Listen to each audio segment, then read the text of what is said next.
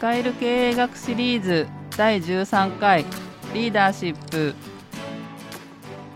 このシリーズではビジネスを知的にをコンセプトに学問的な経営学の知識を分かりやすく紹介していきます。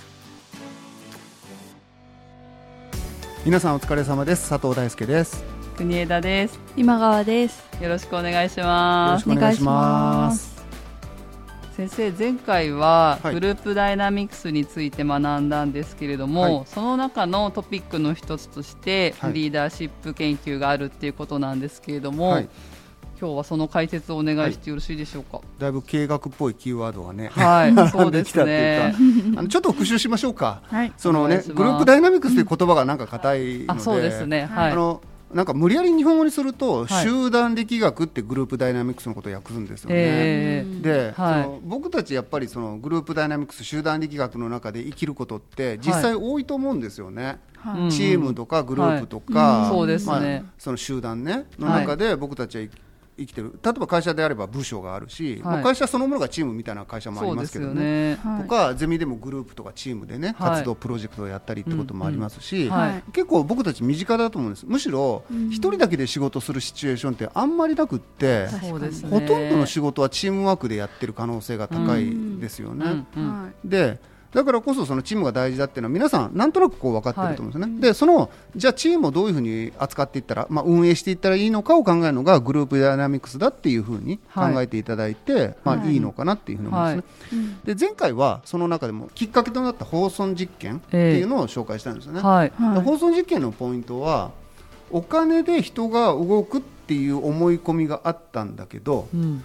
人が動くのはお金だけじゃなかったっていう発見だったんですね、そうですね。うん。はい、お互いが頼んでもないのに助け合ってね、うんう。うん助け合いの中でチームの、はい。まあ、アウトプットを上げていくと。はい。誰かが疲れてね、うんそのノルマを達成できなくても、じゃあ私たち手伝うわみたいな空気ができたらすごくいいんだけど、それってお金がきっかけじゃないよねってことになったんですね。そうですね。例えば注目されるとか、うん嫌な上司がいないとか、はい。まあ、そういうことが大事なんだみたいな、ええでこういうのって、はい。やっぱり今までのその経済学的な考え方ではやっぱりこうアプローチできないじゃないですうか、ん。うん。なのでいよいよ心理学を使ってこれにアプローチしましょうっていう話になってくるわけ。ですねはいはい。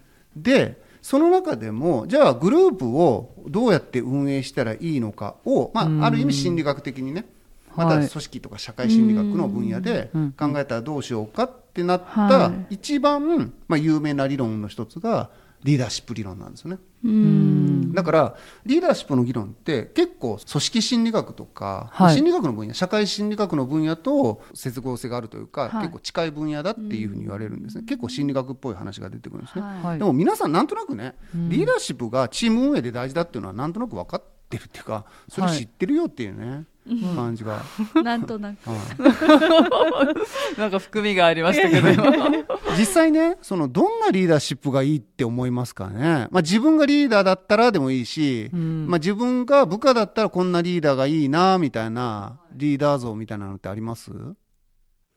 まず話をちゃんと聞いてくれるとうんか、うん。あー。こちらを信頼してくれてるとか、まあ私部下の意見ですけど、うん。あとチームのメンバーがこううまくコミュニケーション取れるように、うん。人間関係の配慮でもないんですけれど、ちょっとそういうところも気にしてもらえると嬉しいなと思います。うんうんあうん。ーいやうんうん、私も風通しがやっぱりい。いはい上司がいいですよね、そうですね。風通し悪いとはい。仕事しにくくなっちゃう。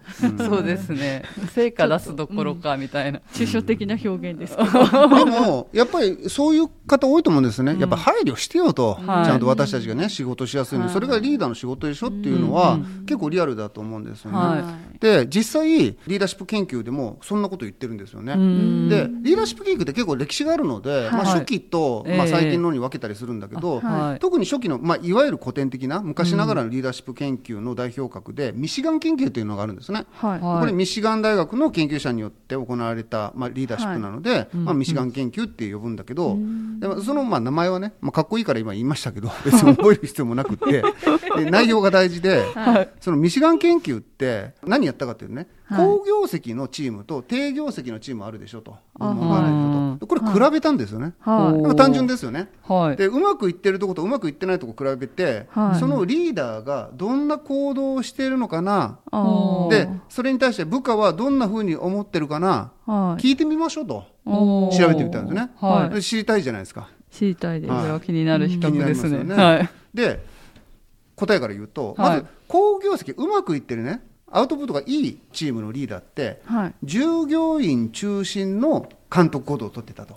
つまり従業員を中心に考えて、はい管理する側というよりは従業員がどういうふうに行動するかやりやすいかってことを考えて、管理しやすさよりも、彼らの働きやすさみたいなことを中心に考えるような監督の行動をしていた、はい監督の仕方をしていたと。で、もう一つは、全般的な監督行動をしていたんだって言ってるんです。全般的って、うん、はいなんか分かりにくいじゃないですか。はい。だから逆に、低業績言ってみますね。ははい。低業績の方は、まず従業員中心じゃなくて、はい。職務中心、つまり仕事の内容中心。だからあなたがね、どういう状況か知らないけど、タスクはタスクなんだから頑張ってくださいっていう人、もうこの時点で嫌な上司です。けど、これが低業績部門のリーダー行動だったと。でおー同じように、好業績では全般的なって今言った監督行動に対して、低業績のところは詳細な指示を伴う監督行動。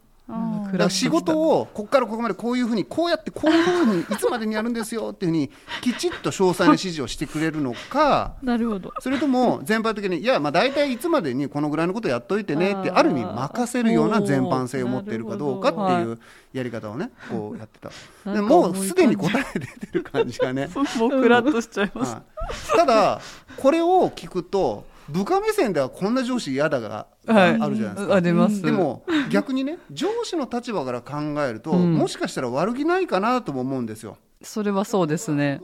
例えば職務中心っていうのはやっぱチームとしての成果を出していかなきゃなんないんだから一人一人の状況とか聞いてたら仕事なんか回らないけど、そこはみんなね割り切っていこうよっていうのも分かるし、はい。で詳細な指示っていうのもね丸投げしたら部下も何したらいいか分かんないし戸惑うでしょと。丁寧。だから手取り足取りね こうするんだよって言ってあげた方が親切じゃんって思ってる可能性つまりいい人の可能性あるんですよね。うん、確かに。ただ、そのミシガン研究が示唆しているのは、いや、それはやっぱりダメだよと、結果として低業績につながっている可能性ありますよねと、なるほどでまあ、もうちょっとね、あの言ってることがあって、はい。この研究ではさらにね、好業績の部門では、部下と一緒に仕事しなかったんだと、リーダーが。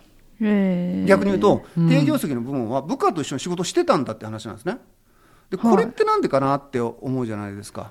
一緒に仕事するってどういう内容のことなんですかね。そうですね例えば部下と一緒に仕事をするっていうのは部下の仕事を自らも行っていることが多くて任されていない感じですねあーだからずーっと見られてるる感じああ、見張られてる。一緒に仕事すると言いつつ やっぱりリーダーがいるんですよ。あだからうわサボれないなって。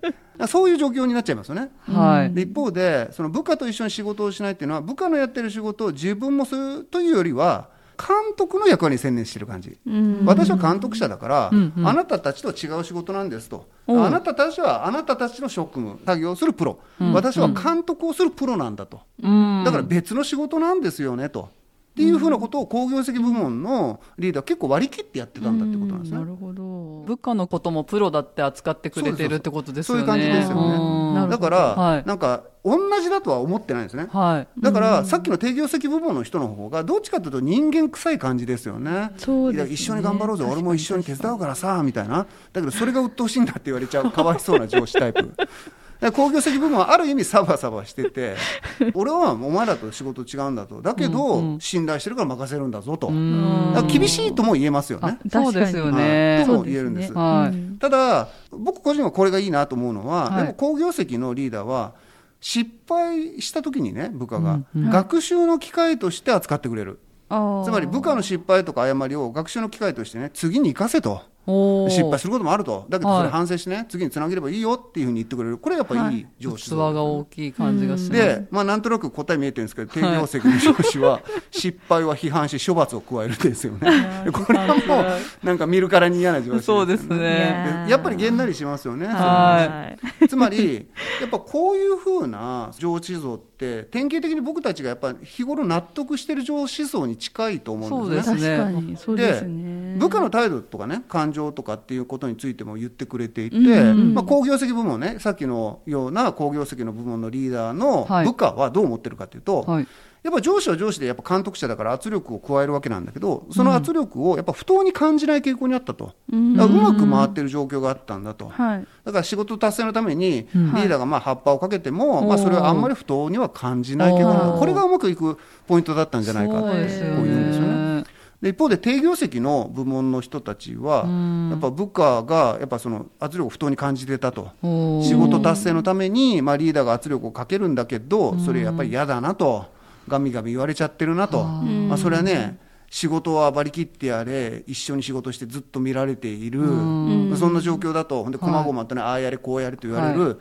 でそうするとやっぱ圧力を感じますよね不当にね。圧しかないですね、というのが、まあ、はい。ミシガン研究、だから、結構ミシガン研究ってうん。納得いくと思うんですよ。そうですね、でポイントは、はい。まあ、納得いく研究だったんだけど、うんはい簡単に言うと工業績リーダーの特徴は、まあ、従業員中心で、まあ、全般的な任せる監督行動をとっていたというリーダーシップだったんだと、でこのポイントは多分権限以上なんですよね。任せる。うん。つまりミシガン研究の示唆は権限以上するリーダーシップが重要ですよっていうことをこう教えてくれた。っうん。ていうことができるん。ですね。なるほど。はい。はい、だから結構納得いく。あ任せることがリーダーシップとして大事なんだなっていうのを、はい。最初の研究の段階で教えてくれるのがリーダーシップ研究なんですうよ、ん。これ結構まあ納得いきますかね。いきますね。しっくりきました、うん。同じようにねそのミシガン大学の中にリカートっていう研究者がいて、うん。彼もうちょっとね、突っ込んでるんですよこの研究。へで特にリーダーの人興味あるかなと思ってね、はいはい。じゃあ具体的にどうしたらいいかってことをさらにねうん動機づけを促すためにうん。3つの原則があるよねってことを言うんですよね、うん。この3つの原則をやれば動機づけをもっとね促せるんじゃないかリーダーは。はいはいはい、はい。でリーダーが部下を促す時の3つの原則って何かっていうと、うん。1つは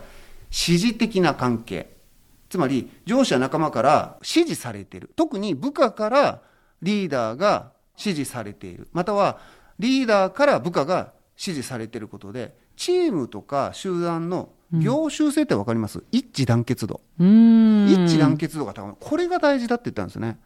だから業習性って概念なんだけど、はい。この一致団結度が高まることがもしかしたら動機づけを高めていく。つまりチームのために頑張りますみたいな例えばプロ野球チームでね自分の成績も大事なんだけど、やっぱチームが優勝することが大事だみたいな発言してる人たちっているじゃないですか、あはいすね。まあ、オリンピックとかでもね、うん。そういう発言する人いるけど、チームワークの場合にはやっぱチームのためにって発想が大事でそうすることによってある意味自分自身は若干犠牲になったとしてもそれが全体のアウトプットを上げることになるんだったら甘んじて受け入れるっていう方がそれはチームにしてはありがたいんですよ。うんそうですね。だからその一致団結度が高い方がいい。でそのためにはやっぱりお互い信頼関係ないとダメだよねと。うん。でその意味で支持してあげる関係、支えるそうです。持つの指はい。信頼してるぞ。支持してますよと、うん。だから任されるし任せるしみたいな関係性ですね、うん。だからお互い別々の仕事をそれなりにしっかりやっていて、うん。それを信頼してるから言うことを聞きますよと、はいはい。まあ、こういう関係ですね、うん、でもこれも納得いきますよね。納得ですね、はい、で2つ目の原則が集団的意思決定これも結構ね大事でうん。僕結構これが一番大事かなと思うんだけど、はい。うん。その集団の意思決定に参加させることが大事だとつまりリーダーが一人で決めるんじゃなくて、はいはい。みんなで決めることが大事だっていうことなんですよ。うんでこれ僕ゼミを運営する時にも結構大事だなと思うことがあって。あー先生がこう言うからああだこうだっていうふうに言うよりもみんなどうしたいって言っちゃって、こっちが言いたいことをなんとなく促しはするんだけど、はい。みんなで決めたんだぞっていう状況を作ることが、うん。で自分たちで決めたことっていうのはある意味意思決定に参加したことだから当事者としてそれを決めたわけですよね。うん。自分で決めたことを否定する人なんていないわけだからそれは自分でやりますよって話ですよね。なるほど、うん。はい、だから個人とチームをつなげることになるんですよね。意思決定に参加することが。その意味で集団的意思決定僕個人的にはこれが一番効くかなっていう感じ。うん。あともう一つ大事だと思うのって高い目標。つまり頑張ればなんとなく楽でもいけるよっていう感じなんですよ。はい。頑張んないとこれ絶対無理だよね どうすんの？っていう状況の方が自己実現欲求を満たすからみんな最大限の努力で頑張るぞになりやすいと言ってるんですよね。えー、なるかな。設定の、うん、仕方というかはい。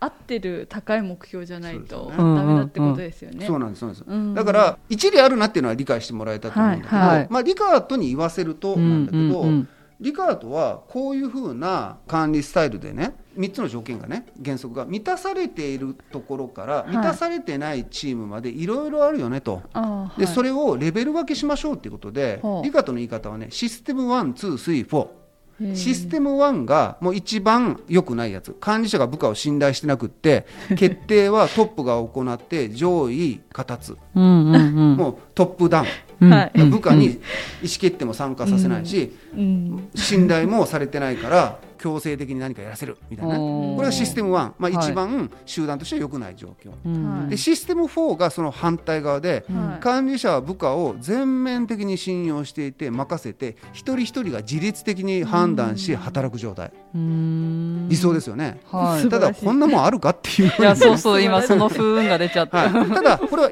あくまで理論上ですね、はい。だからそれはどっちかというと目指すべき姿はそれだよっていうニュアンスで出してるんですよね、現実的にはその真ん中のシステム2か3で、うん。そのシステム2は管理者は部下を信用はしてるけどある程度ねシステム1ほどなんか信頼してないってわけじゃない。ある程度信頼はしてるんだけど、いちいち恩着せがましいんですよ。これ恩着せがましいってねテキストにも書いてるんですよ、いやこれ 多分そういう表現を結英語でしてるんだと思うんだけど。ね、はい。簡単に言うと主人と召使いの関係と。あお前らのためにやってやってんだぞ俺はという感じですね、はい。だからお前たちのためなんだという感じ。これがシステム2、はい。これやっぱちょっと嫌ですよね部下から見てもね。ー 重いです確かにいやだから信頼してないんですよ。うん。信頼してないけど任せたいから、はい。任せるけど信頼してないから大丈夫？やってる？俺任せてるからね。もう。ですね。大丈夫？って。いうわけですね。恩着せがましいんですよね。はい、ほっといてよって言いたくなっちゃそうですね。まあ、そういう感じ。でシステム3はそのワンランク上ですね、まあ、部下を相当程度信頼してある程度任せてる状うん。態だから、はい。まあ、今現代ではシステム3が多いと思うし、うんまあまはいうまく回ってるところはシステム3でそれがなんか雰囲気悪くなってる組織は大体システム2ぐらい、まあ、そんな感じでこう理解するのがいいのかなと。で言うまでもなく、まあ、リカートに言わせるとシステム4がまあ一番いいと。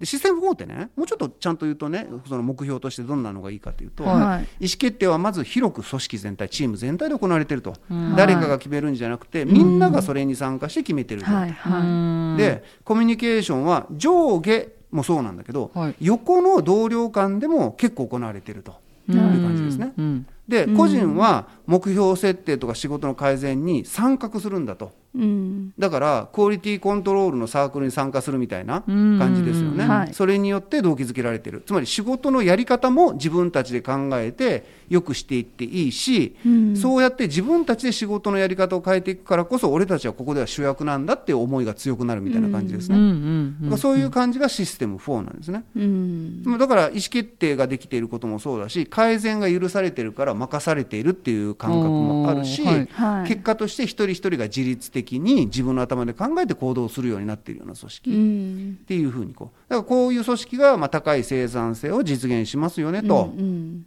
ていうことですね、まあ、そういう意味ではやっぱ結論はチームワークと相互の信用信頼に基礎を置く、まあ、管理スタイルがリーダーシップとしてはいいんじゃないかっていうふうに、はい。こういうのがここでのまあオチなんですね。うんでちょっとねミシガン研究から、まあ、ミシガン大学の一人だったリカートの研究でちょっとはい。突っ込んだ話するんですけど、ここら辺でやっぱかなり納得感あると思うんですよね。ああどこを目指したらいいのかどんなリーダーシップスタイルを取ったらいいのか,、は管理者になってすぐに、まあ、知ればいい知見っていうのがここにあるのかなというふうに思うんですね。部下にどういうふうにしたらいいの？みたいなことがここから分かってくるわけなんですよね。はい。ただこれいいんだけど、はい。本当って思う人もやっぱりいたんですよね。いやもう私はい。がさっき途中でそうかなって言っちゃったんですけど。はい。特にどこに違和感感じました？このミシガン研究は。集団的意思決定のところぐらいからちょっとうーんってなりましたね、なんかそんなに理想的に任せられるもんかと。意思決定に参加させられてる感みたいのがちょっとあって、あ聞いたからねみたいなアリバイ作りでもないんですけれどうん。そういう風にされてるなっていう実感もあるし あみんなで決めたことにすればやるだろうみたいな。でーもそれのあ方法がちょっと違和感があるっていうか、ーうんうん。本心でこの意思決定に参加したわけじゃないよねとなるほどかあこの高い目標っていうのもその従業員中心の監督行動っていうのが取られてないとしたらそこに高い目標を付加されたところで、ちょっともうみんなしんどいその目標の程度によっては、うん。うん。みたいなことをちょっと感じながら聞いてました。そうですね。今の話だと、はい。まあ、システム2に近い話で恩着せがましいが結構ね、信頼したいんだけど信頼しきれないから、はい一緒に決めたと言いつつ、はい実は一緒には決めてない感じがするみたいなね、そうですね。感じがね、はい。ここはあるっていう話ですよね。はい。うんうんうんまあ、確かにねある程度こう綺麗事に聞こえる部分が結構あって、はいだから、ねマリカートはシステム1から4まであるよねと、うんだからこれが完璧にできてる組織は目指すべきだけど現実的にはあんまりなくって、うんまあ、23ぐらいで止まっててだから4を目指していくといいんじゃないかっていう雰囲気だったと思うんですね。うん。で僕が感じるもう一つの違和感は、はい。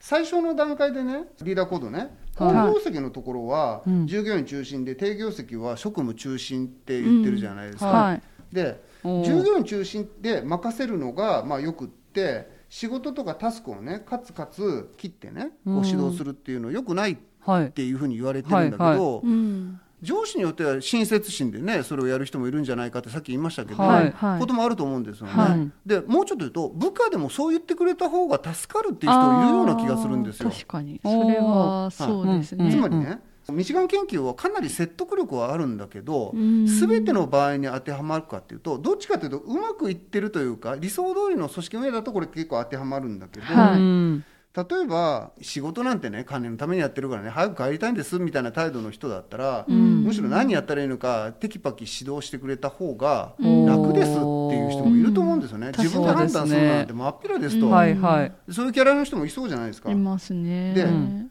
実はこう思った人たちが次の研究をやってるんですね、うん。でそれがうんオハイオ州立大学研究っていうやつでまた別の大学でねやってることなんですね、はい。うんで彼らの研究は大きく2つの軸があって、はい。タスク思考つまり仕事をどの程度プロセス管理するかっていうねいうことともう一つは人間関係思考つまり人間関係を尊重したりっていう配慮をどれだけしてあげるかって2つの軸が大事だと。はい。で大事なのはこの2つの軸両方ともが高い状態を担保することなんじゃないかっていうふうに議論したんですね。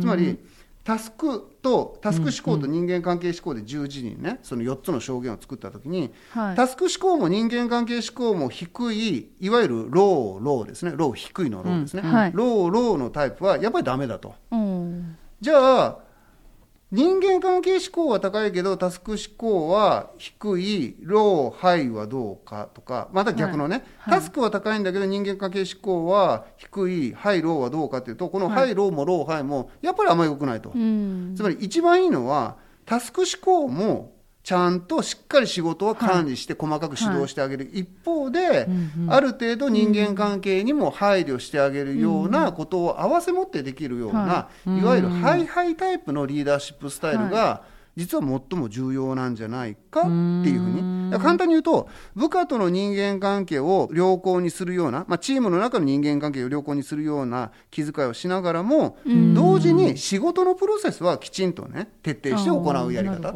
でこうすると上司の仕事はやっぱりしっかりするんですね。俺は管理する仕事だから、仕事をタスクをねこうやって割ってやりやすい状況も作るしお前これやれこれやれっていうふうにもちゃんと指示はするよと、はい。だけどそれを一方的に言うだけじゃやっぱり人間だからやってらんないよねと、はい。チームワークの中で助け合いとか、はい。俺との関係とかっていうのをうまくやりたいからそこにもちゃんと配慮するよっていううん。上司が実はリーダーシップとしてはこういいんじゃないかっていうふうにはい。こう考えたんですね。だからこのハイハイタイプっていうんですけど人間関係と仕事のプロセスの管理をバランスよくやるのが大事なんじゃないかとオハイオ州立大学研究はこう教えてくれた、まあ、これは結構納得なんですよね。そうですね。うん。まあ、確かにそうだっていうか、はい。うんリーダーシップ研究っていうのは、まあ、基本で言うと、まあ、ちょっと古典的なものの2つを紹介したんですけどうん。大体これで使えるかなっていう感じ。ただもう一つだけ最後に紹介したいのがあって、はい。それがシェアドリーダーシップっていうやつなんですね。最近聞いた人も多いかなと思う、まあ、ちょっとトレンドになりつつあ、はいなってるので、えええ。共有型リーダーシップとも訳せるそのやつなんだけどオハイオもそうだしミシガンもそうなんだけどリーダーシップって言うと先導型のリーダーシップをイメージするじゃないですか。引っ張っていく感じのリーダーシップっていうふうに思うじゃないですか。だからいわば指示命令型のリーダーシップ。リーダーの立場にある人が組織を高めていくためにどうしたらいいかみたいなリーダーシップけど実はその今時に近いのがこのシェアドリーダーシップって言われるやつで、はい、シェア共有ですね、はい、共有型リーダーシップなんだけど組織の中にはそれぞれ能力の特性ってあるじゃないかと人によってね。うん、で、ね、それぞれ自分ができることを最大限に引き出して、うん、その分野でのリーダーシップを発揮していきましょうと。だから俺お金の計算得意だから経理とかはやるわと、うんうん、だけど俺人間関係とか調整とかムードメーカー得意だからそこは俺がやるよとで、仕事の割り振りは私分析好きだからそこは緻密に組み上げるわとか、そういうふうに自分ができることをちゃんと自分で見つけて、チームの視点から見て、どの会が最適解なのかを判断して自分で仕事をしていく。また人に仕事を割り振っていく。はい、そういうようなやり方。複数のリーダー、もうちょっと言うと、それぞれが何かのリーダーみたいな状態ですね。これを作っていくことがとても大切なんじゃないかっていうふうに。だからリーダーシップの研修も、リーダーシッププを取るリーダーの人だけを対象にするというよりはチームに参加する全員がリーダーシップ研修の対象になっていて、うんうん、その中であなたが発揮できるシェアドリーダーシップは何かみたいなことをこう考えるような。でそういうふうなこともあったりするんですよね。なので、はい、最近のリーダーシップっていうとこの共有型のリーダーシップをどういうふうに発揮させていくかっていうのが、まあ、トピックになってるっていうのも頭の中に入れておいてもいいのかなっていうの話でした。はい、はい今日はリーダーシップについてミシガン研究とオハイオ研究について学びました。次回は役割分担のシステムについて学んでいきます。使える経営学シリーズ第14回。役割分担のシステム先生今日は能率を追求するための組織構造についてっていうことなんですけれども、はい、早速解説お願いできますでしょうか、はい、いやなんか硬くなってきましたねっていうね話がこう組織って経営学の中でも結構中心的なトピックというか、まあ、組織理論っていう分野があるんですが、はい、経営学の中では大体まあ組織理論が中心って思われてる感じなんですよね学者の間では。はい、なのでいわばまあど真ん中の議論で、はい、その組織理論とか組織論って呼ばれる分野の、まあ、一番最初、まあ、近代組織論っていうんですけどね、はい、のあのお話が、まあ、今回のテーマなんですよね。でそもそもね組織って何っていうところから始まるんですけども、はい、僕たち結構組織って普通に言うじゃないですか。ででも結構組織ってつかみどころがなくってよくよく考えると、はい、だけどやっぱ大切じゃないですか。例えばマネジメントをする上で組織を作ることが大切だ。組織をどう運営することが大切だっていうのは多分みんな思ってることだと思うんですよね。うん、でうちの組織はこうだからうまくないよねみたいな話もよくするし、はい、でこういった時に僕たちが言う組織って何かっていうことをちょっと考えてみてほしいんですね。組織って例えば人ですかね。例えば誰かのことを指している感じがあります、はい、それとも枠組みみたいなことを指しているイメージがあるか。組織のイメージってどんな感じですかね。一般的に。実践家の二人からすると組織図が出てきましたで。もそれ多いです。学生でもそうですよね。有価証券保護証とかホームページ見ると、はい、なんか組織図書いてあってなんとか事業部、うん、なんとか事業部って出てきますよね、はい、だからこれが組織なんだっていうふうにこういう人、まあ、確かにそれは組織の一つですよね、うん、私はなんか人の集まってる感じを想像しましたね、うん、もう何人でも5人ぐらい集まったら組織かなみたいな、そうですよね。人のこう集まりを。集団の大きくなってきたものが組織だっていうイメージも確かにありますよね、はい。はい、個人集団チームそして組織みたいな感じで大きくなっていくみたいなイメージもありますよね。で実はみんなそう思ってたんです昔も、はい、で、それじゃあちょっとこう議論始めようがないじゃんっていうふうにこう思ってそこで出てきたのが有名なバーナードっていう研究者なんですね。経営学では本当古典中の古典なんですけども、はい、バーナードっていう研究者人は、まあ、おじさんなんですけど、は近代組織論の父って言われるんですよね、大げさな言い方ですけど、まあ、ちょっとこれ大学の授業っぽい言い方してますけど、ね、まあどうでもいいんですけどねこれって。ただそのバーナードっていう人は組織って何かっていうことについて一つ答えを与えたんですね。でそれが何かっていうと2人以上の人々によって意識的に調整された活動や処力のシステムだって言ったんです。でこれ本の中で言ってるんです難しいですね、はい。で難しいんですけど難しいのを言うのには理由があって、うまくできてるんですこの定義。まず今申し上げた2人以上の人々のっていうところで言うと人間としては1人じゃダメだって話なんです。うんうん。2人以上いないとダメなんです。だけど3人4人5人も OK なんだけど、うん。2人でも OK なんです。そんな少なくていいんですね。二人、だから 2人でもチームって言えるし2人でも組織って言っていいんだよっていうことなんです、へで次に意識的に調整された、ーはい。まあ、システム諸力のシステムって言ってるんですけどこれ何かというとはい。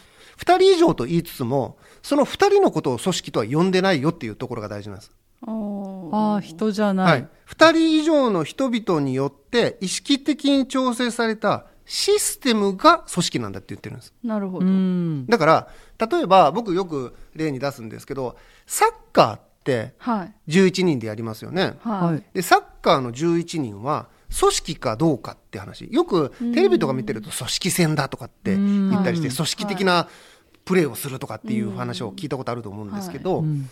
サッカーが組織かどうかっていうのって、うん。一般的に組織だって言えるんですね。はなんでかっていうと2人以上は問題ないですよね。だけど11人だから組織じゃないんです。11人がそれぞれ役割分担してるんですよ。だから例えばゴールキーパー手使っていいんですよね。でゴールを止める人。そうですね。でフォワードの人はできれば前線に出て、はい。まあ、キック打ってシュートを打つ人。でディフェンダーの人たちは後ろでバックサイドで、まあ、守る人、うん。ある程度の役割分担あるじゃないですか、そうですね。この役割分担のことを組織って呼びましょうって言ったんです、つまり11人のことを組織と言うんじゃなくて、はい。11人によってなされている役割分担のシステムのことを組織って言うんですよ、うんだからいわば骨組みみたいなところですね、はい。ぶら下がってる人間のことを組織って言ってるんじゃなくて、その人間をぶら下げる枠組みとか骨組みの部分役割分担のことを組織って言うんですよっていうふうに言ったんです。でこれって何が重要かって話なんですけどはい。はい役割分担をするってなるとなんで役割分担するんでしょうね？役割分担することの意味って何か分かります？効率が良くなる。ですよね、ん。まさにバーナードが言おうとしたことってそういうことで、ん。効率を上げるためのシステムなんだ組織はっていうふうに思われたんです当時は、うん。まあ、50年以上前の話なんですけど、はい。だから役割分担すると例えば一つのものを一人で仕事をする。例えばエンジンの組み立てっていうのをうん。一人でやるのってすごく大変じゃないですか、はい。複雑だし、マイスターみたいにならないとダメだし、ですよね。だけどエンジンのこの部品をくっつけるだけねって仕事細分化するって言いますが、はい。はい。細分化してしまうと仕事って単純になるから誰でもできる作業になりますよね、はい。でそうするとプロじゃなくてマイスターでなくてよくなる、うん。そうすると何が起こるかっていうと誰でもができる仕事っていうことと、もう一つはだから繰り返し繰り返しの作業になるので、スピードが上がるっていううこと、ん。昔小学校の時に僕ねはい。その漢字の練習をしなさいって言われて漢字練習帳ではい。難しい漢字をたくさん作るときに、はい。例えば「働く」っていう漢字を書くと人弁書いて「重い」って書いて3つに分割できるじゃないですか。はい。はい。で人弁ばっかりわーって10個書いてで真ん中の重い部分だけ10個書いていって僕大量生産って呼んでたんですけど。はい、これ学校的にはダメですよね、はい。だって覚えないから文字として。だけど効率早いんです楽なんですよ。繰り返し作業だから。これが効率的ってことですよね、はい。バーナードはそれに注目していて組織っていうのはこれをやるためのシステムなんだって言ったんです。つまり、効率を上げるために組織っていうのは生まれるのであって、効率を最大化するということが組織であるということの、まあ、裏返しなんだって言ったんです。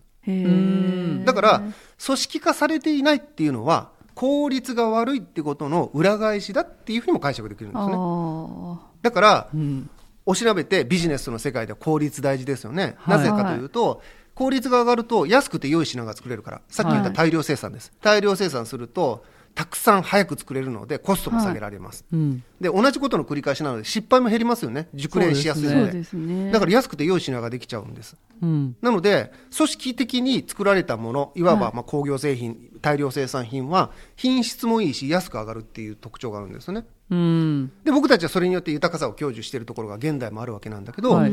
これを実現するための仕組みが組織なんだって言ったんですだから組織化しましょう組織を作っていきましょう。組織をもっともっと組織らしくしていきましょうっていうことが合理性を高めて効率を高めて安くて良い品を作るために効果的だってことになったんですね。はい。なのでそうするとやっぱ経営者の人から見ると、はい。組織的な方がいいよねってなりますよそうねですよね。そうですね。なので効率を上げましょう上げましょうっていうふうになるわけなんです、うんじゃあちょっと突っ込んでその効率上げることが組織なんだっていうふうにバーナードが教えてくれるので、はい。じゃあ効率上げるためにどんなことができるのかっていうのをもうちょっと突っ込んで考えてみたいんですね。効率を上げるためにさっき大量生産をしましたけどはい。大量生産システムってイメージは湧くと思うんですね。ええ。はい。の何が効率がいい秘訣なのかって分かりますかね？どうして大量生産システムは効率的なのかっていくつか理由がありそうなんですがえー。どどういうところが効率がいいんでしょうね大量生産って。誰でもできる仕事に割ってある、割ってある。細分化って僕はい。先ほど言いましたが、そうですよね。細分化していることが、まあ、簡単にと要領よく仕事をするというか誰でもできるわけですから、ね。そうですね。代わりも効くのであ誰かはい。が風邪で休んでも、うん。まあ、任せることができるっていうところが効率よくなりますよね。はい。それ以外に何かありますかね？マニュアル？マニュアル。そうですね。マニュアル誰でもできる作業なのでマニュアル化できる、あと何かありますかね、ヒントありますか？いえいえたくさんあるんですけども 一つは今言った話がポイントでこれまとめると専門家の原則っていうんですよね。専門化してしまうんです。一つの仕事をあなたこれだけやりなさいよ。これは細分化も入るしマニュアル化、はい。標準化も入りますよね、はでそうすると誰でもできるから、はい。人を雇うのに苦労しなくて済むし、はい。初めての人でもはい。高レベルで仕事をしてもらうことができるし、はい。代わりも効くっていうこと、しかも単調作業だからスピードも速い、ってい。うことになりますよね。これ専門家の原則っていうんですよね、うん。でもう一つ実はねコツがあってはい。組織って組織図の話さっき出ましたけど、はい。どんな形になってます？組織図って一般的に。ピラミッド型になってません？なってますね。なんか上の方が社長一人で、はいはい。下に行くほどなんかいっぱい部署があるみたいな感じがありません？ピラミッド型組織になってますよね、はいはい。でなんでピラミッド型組織になるかって想像つきますかね？当たり前すぎて考えたことないかもしれないですが。例えば3人とか5人で始まった組織があったとしますね、あはい。でおまんじゅうを作る会社だったとしてまんじゅうを作ってました、で3人の従業員だったら3人がそれぞれまんじゅうをこねて丸めて、あの作ってるっていうことになりますよね、まんじゅうは簡単だから1人で最初から最後まであんを入れて丸くするっていうところまで成形するまで作るかもしれません、はいでじゃあこれが調子いいからちょっと人数増やしましょうってなって、はい。10人になったとします。はいはい10人になったら10人で一気にまんじゅうを作ってくれるようになるのでこれもはいまたパワーアップしますよね、ははい。じゃあ今度これ100人になったとします、同同じように100人に同じまんじゅうを作る作業をさせるかっていうとそろそろうん。なんか違うやり方ありそうな気しません、いうん。あんを作るチームとうん。皮チームに分けたいですね、さっきの、はい。い、わゆる専門家の原則ですよね、はい。役割分担始めますよね、はで役割分担を始めるんだけど、はい。この役割分担は例えば、まあ、川上から川下までっていう言い方もありますけれども原材料を仕入れてきて原材料をこねて作って、成形して検品して販売するっていう流れがありますよね、はい。でこれで仕事を割っていくっていうことですよね、はい、はい。でこういう仕事の割り方で何ができるかっていうと、原材料納入部があって製造部があって、はい。販売部ができてくるわけですよね、はいでいろんな部署ができてきてっていうことになるわけで、はい。これが専門家の原則によってできてくる部署の形なんです、はい。はい。ところがもう一つ役割分担の形ってあると思うんですよ。なんだ何だと思います？まとめる人？そうです。上下関係があるんです。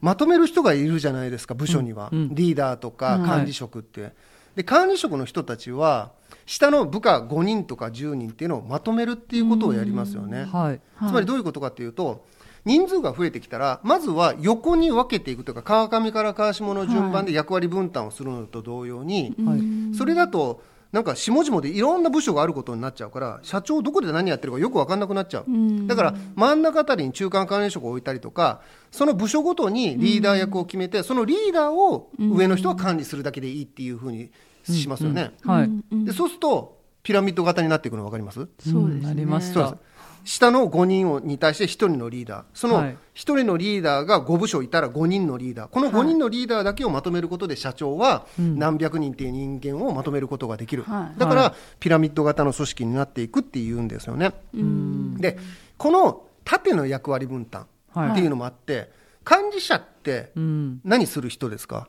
現場の人は手足を動かしますよね。はい。管理者っていうのはどんなことをやる人だと思います？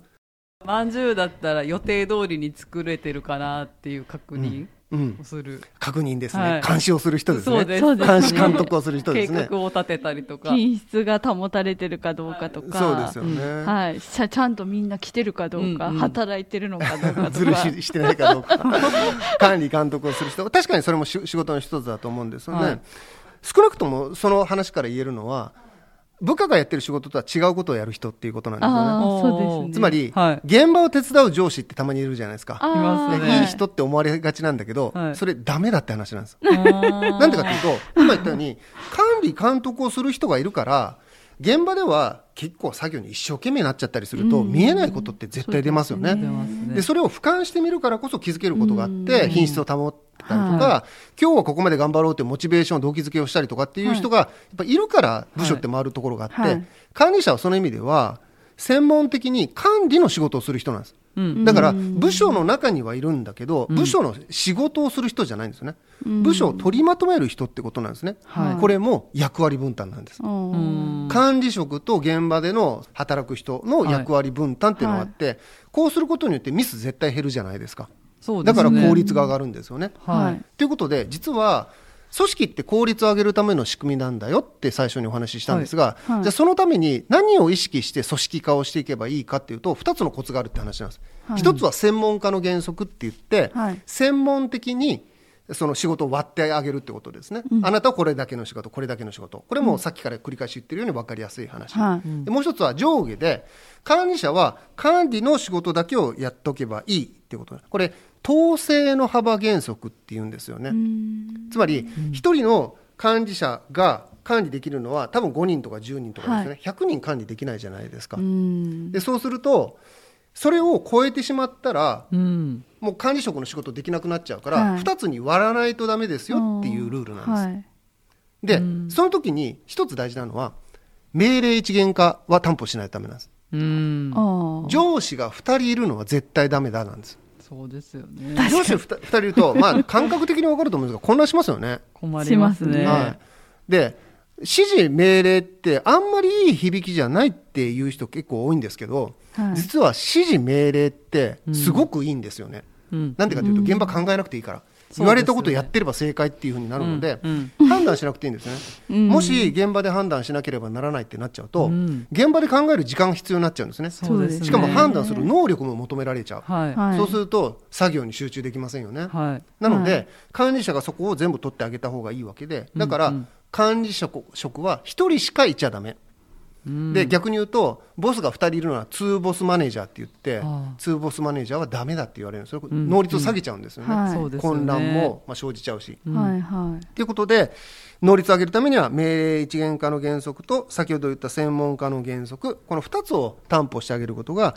とても大切でうん。だから僕たちが、まあ、ゼロから組織を作るってことはないと思うんです、はい。ただ組織を作るっていうことに近い仕事役割分担を任せたりとかってすることってあると思うんです、自分の大きな部署を担当している時に、じゃあチームに分けて仕事を任せたいってなった時に、はい。そのチームごとにどんな仕事を割り振るか、管理職に対してどんな仕事をさせるかってことを考えることってあると思うんですよね。はい。その時にキャラクターのね優しい人で現場を手伝うような管理職がいた時にやっぱ注意してあげないとダメなんですよね。うん。いや現場に手伝うのはいいことなんだけど、あなたには管理というちゃんと歴とした仕事があるから、現場で仕事をしないことはサボってるわけじゃないんだよってことをやっぱきちんと理解しないとダメだっていうか。うんだから管理職としての専門性を高めていくことが大事だってこともアドバイスする必要があるのかなっていうか、まあ、そういうことをちょっとこれ原理的な話ではあるんですがバーナードっていう人たちの近代組織論の時代に生み出されていてお二人が今お話聞いて分かったようにはい。今もこれって組織の中に普通にあることなんですよね。そうですね。ただこの原理を意識することはないので今回はまずその自分が組織を作ったりとかするときに、はい。その基本を抑えるっていう意味でこの知見を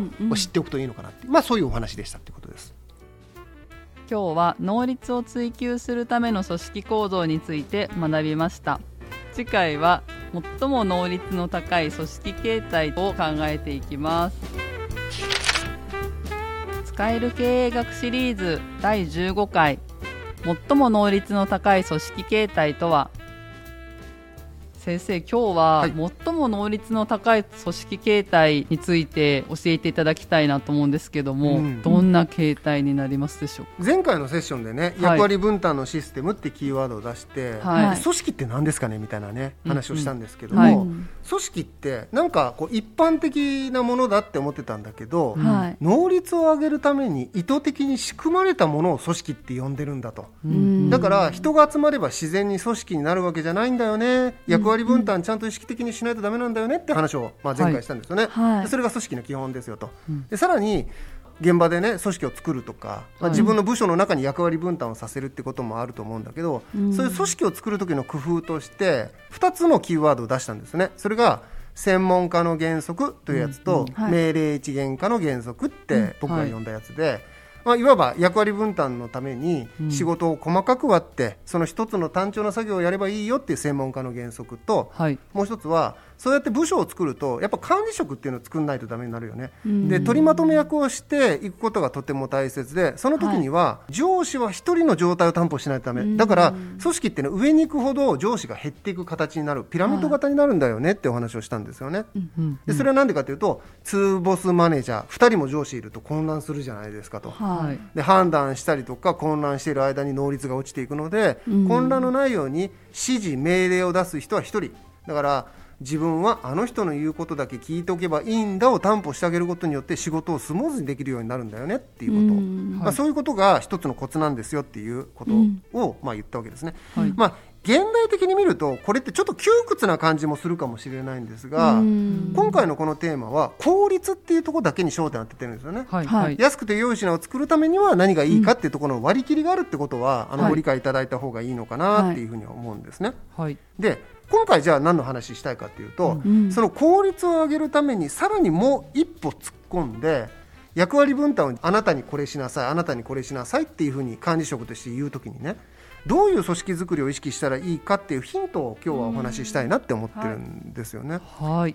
でその仕事の割り方って前回もお話ししたんですが、はい。専門家の原則の話の中で、うん。はい。例えばおまんじゅうを作るときには、うん。あんを包む人とか成形する人検品する人、はい。そういうふうに川上から川下までで仕事を割っていくとはい。効率いいですよねって話もしたんですが、実はこれ以外の仕事の割り方もあるような気がしませんか？仕事の役割分担をするときにその作業をどうやって割るかって話で、組織図からイメージした方がいいかもしれませんおまんじゅうを作る会社、まあ、メーカーだったりすると製造部ってありますよね、はい。製造部以外に何部がありますかね？販売部とか。販売部ありますよね。あと何がありますかね？資材部。資材部もありますよね。他に何ありますかね？総務部とか。総務部もあります。あ例えば、はい。ここ大学なので大学って学部事務室もありますけれども、はい。いろいろな窓口ありますよね。会計課とか、はい。入試課とか、はい。い、ろいろありますよね、はいもっと言うと会社で言うと人事部とかもありますよね、はい。で経理部とか、まあ、会計もそうですけど、もありますよね。もうちょっと突っ込むと、経営企画室みたいな、あ組織とかはい。はい。あと社長室って謎のあ,、あはい そこ何やってるかって知ってます？え？何してんですか社ね長室って何やってんだろうと思いませんでした？僕結構若い時ずっと思っててでも私秘書が張り付いてると思ってあました。そうそうそういうイメージですよね、はい。でも何やってるかよく分からなくないですか。で実ははい。これらでいくつか整理できることがあって、はい。例えば人事部って、はい。まんじゅうを作る会社が、まあ、変な話ですけどあったとして、まんじゅう作る会社の人事部ってまんじゅう作らないですよね。そうですね。まんじゅう作る会社の経理部ってまんじゅう作らないですよね。もうちょっと言うとまんじゅうに触らないですよね。触らない。ところが例えば資材部納入をさせるような部署であったりとか製造部販売部全部まんじゅう触るんですよね、はい。うんうんうん。でこの売り物としてのまんじゅうを直接触って作ったり形を変えたり売ったり、はい。納入したり品質管理したりする部署のことをライン部門って言うんです。うんうんうん。はい。だからいわば現場の実務のあ商はい。品を使う第一線部門ですね、これライン部門って言うんですよ。はい。でもさっき言った経理部とか人事部って経理部はお金扱いますよね、はい。人事部は人は扱いますよね、はい。どっちもまんじゅうは使わないんですよね、うん。そうですね。だけど経理部人事部ないと会社って回らないじゃないですか、そうですね。だけどまんじゅう触らないからやっぱりちょっと違うっていうことで、うん。これはバックで支えるという意味でスタッフ部門っていうんです。うん。つまり実際に売り物としての商品を作ったり売ったりするライン部門と、はい。それを作る人たちや作るために必要なお金の面で支えるスタッフ部門いわば脇役ですよね、はい。はい。っていうのは別だって考え方なんです。うん。ってことはどういうことかというとね、製造部とか饅頭を作る部門で例えば資材部とか販売部とか検品部とかっていう仕事の割り方はい。とは人事部とか経理部っていう仕事の割り方は違うってことなんです。うん。そうですね、はい商品を作るプロセスではい仕事をぶつ切りにするとライン部門ができます。これを専門的には家庭的文化って言うんですよね。家庭っていうのはプロセスの過程ですね。はいはい家庭的文化。だから、経営活動のサイクル過程って言ってもいいかもしれないですね。川上から川下への、饅頭を作るプロセスをぶつ切りにして、役割分担をさせるやり方、専門家を進めるやり方を家庭的文化って言うんですね。はい専門家はこれ以外にもあって、二つ目のやつがさっき言った人事部とか経理部。はい。お金を扱うその専門家だけを集めた部署とかあなたは人を扱う部署ねとかっていう割り方もあるんですよね。はい。はいで総務部ってなると、うん。物理的な例えば重機だったりとかはい。紙とかコピー機とか、そういうのを扱うことが多いと思うんですまあ、庶務課って言ったりもしますけども、はい。はい。そういったところは人物金で専門的に仕事を任せる部署なんですよね。はい経理部は金だけ。はい。うん。総務部は物だけ。はい。人事部は人だけ扱う、はい。こういう仕事の割り方を要素的文化って言うんですよね、うん実は僕たち総務部とかって言葉を先に知っちゃってるので、はい。はいなんかその製造部と一緒じゃないかって思っちゃいがちなんだけど、全然違う仕事の割り方なんですよね、あ総務部はまんじゅう触らないんですよね。ーはだからそういうところが違う要素的文化これね第二次的文化とも言うんですよ。さっきの家庭的文化は第一次っていうことがあるんですが、はい。要素的文化は第二次的文化なんですね。で、ポイントは、組織が大きくなればなるほど、家庭的文化だけじゃなくって、二次的な要素的文化、うん人事部とかもできるってことなんです。はだから、うん従業員が10人の組織で人事部なんてありえないんですい、うよ。んそうですねみんなまんじゅう作りましょうって話になるんですよ。はいなんだけど、従業員が1000人超えてきたりすると、うんいや、人のマネジメントも大変になってくるんですね。だから人だけバックアップする部門を作らないとダメだよねっていうので、うん要素的文化っていうのが起こるようにするんですね。うんうんですから、まあ、この経験する人は多くないかもしれませんが、あんまり大きくない組織だったら、あんまりこの要素的文化を意識しなくていいんだけど、大きくなってくると、ある程度のところ、まあ、普通は100人もいけば人事部作るんですが、うはんそういう要素的文化で人事部とかを作った方がいい。いはい。うん。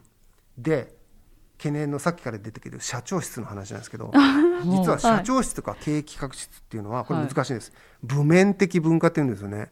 で僕えこれ大学生の時勉強した時に はい。部面って何ってあの部署の部にはい。面ですね。平面の面なんですが、は部面的文化って そのいわゆる社長の仕事ってあるじゃないですか。管理とか統制とか動機づけとか、はい。いわばマネジメントを専門的にやる人たちってことなんです。うん例えば経営企画室って事業をどういうふうに進めていくかとか戦略を考える部門ですよね、はい。実は社長室もそうなんです。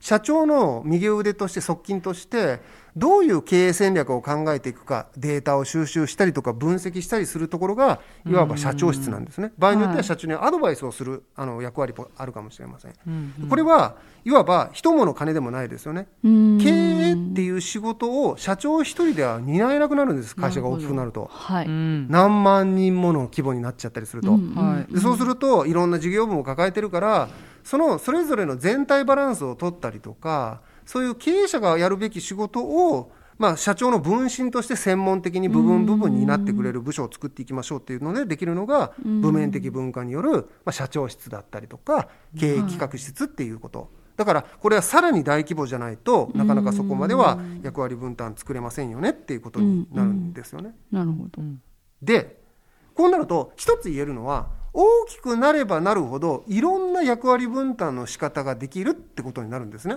そうですね。でいろんな役割分担ができるってことはどういうことかっていうとはい。例えばですよ。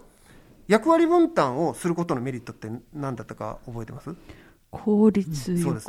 だからいろんな役割分担ができればできるほど効率上がっていくんです、うん。だから組織が大規模化してどんどん大きくなってそれによって部面的文化までってなると効率がめちゃくちゃ上がるんです、まあ考えたら分かるんですけども、専門的にその仕事をやってくれる人がいるわけだから例えば社長室とか持ってたら社長一人の判断のレベルが上がるわけですよね。みんなで考えることになるので。あーはい。だから効率上がるに決まってるんですよね。っていうことで大きくなればなるほど役割分担がいろんな形でできるようになって効率が上がっていく、結果として儲けも大きくなっていく、うん。これを規模の経済性って言っていて、だから大企業は給料がいいんです、うん中小企業よりも大企業の方がいろんな役割分担ができて効率を追求できるのではい。中小企業よりも体力を持つことができるんですよね。うん。だから大きい会社が給料いいのはそこにゆえんがある可能性が高くって、っていうことなんですね。専門的に仕事をやらせることができるから、組織は大きい方がいい。だから一般的に僕たちなんとなく大企業っていいなとか、ん。待遇いいよねって思うのもここに一つの起因があるんじゃないかって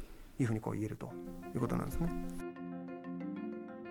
じゃあ現代の組織ってどうやってできてるかっていう話なんですけど LINE& スタッフ組織っていうんですけど、はい。LINE 組織とスタッフ組織の組み合わせでできてるんですよね。うんうん。つまり、さっきの言い方で言うと LINE 組織は家庭的文化第一次的文化ですね、はい。川上から川下 A で、はい。その経営活動のサイクル過程でぶつ切りにする、はいはいで要素的文化は人物金で割る人事部とか経理部でしたよね、はい。大体多くの組織はこの2つの組み合わせが多くって、現代組織って大体これでできてるんですね。はい。だから大学も、例えば大学の先生をまとめる学部事務室みたいなものがあるんだけど、それとは別に会計課とか人事部みたいな総務部みたいなものもあるんですよね。うん大体の会社こうそうだと思うんですよね、はい人事とかを扱う部門があって、はい。で現場でその商品例えば看護師さんだったら看護をする人たち。はいでそれが現場で働く人たちライン部門なんだけど、そのラインを後ろから支える人事部とか経理部っていうスタッフ部門が普通の病院の中にあるっていうのが一般的だと思うんですけども、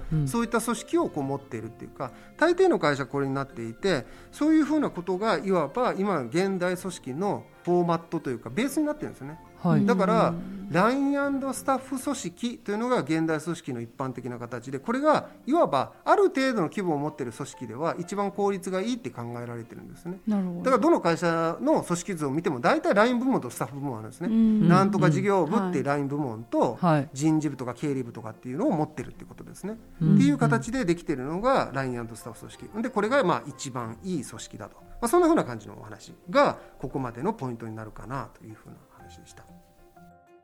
管理者が指示命令するのは効率を求めるためにいいんだよっていうお話なのかなって思って聞いてたんですけど、はい。それだとやっぱり組織としてなんかうまくいかない部分ってあるのかなって思って、まあ、今後の話にちょっとつながるかもしれないんですが、あの多分管理とマネジメントっていう話につながるところだと思うんですよね。うん。僕が今話をしているのは、うん。はい。わば管理者が管理をするっていうことなんだけど、うん。今の話っていうのは管理の延長線上に効率を上げましょうっていうこと、で効率を上げるっていうのは結果として量的な成果を達成しましょうなんですね、はい。うんつまり大きく儲けましょううんっていうことなんですね。だから安くて良い品を使って大きく儲けるためには効率を上げなきゃなんない。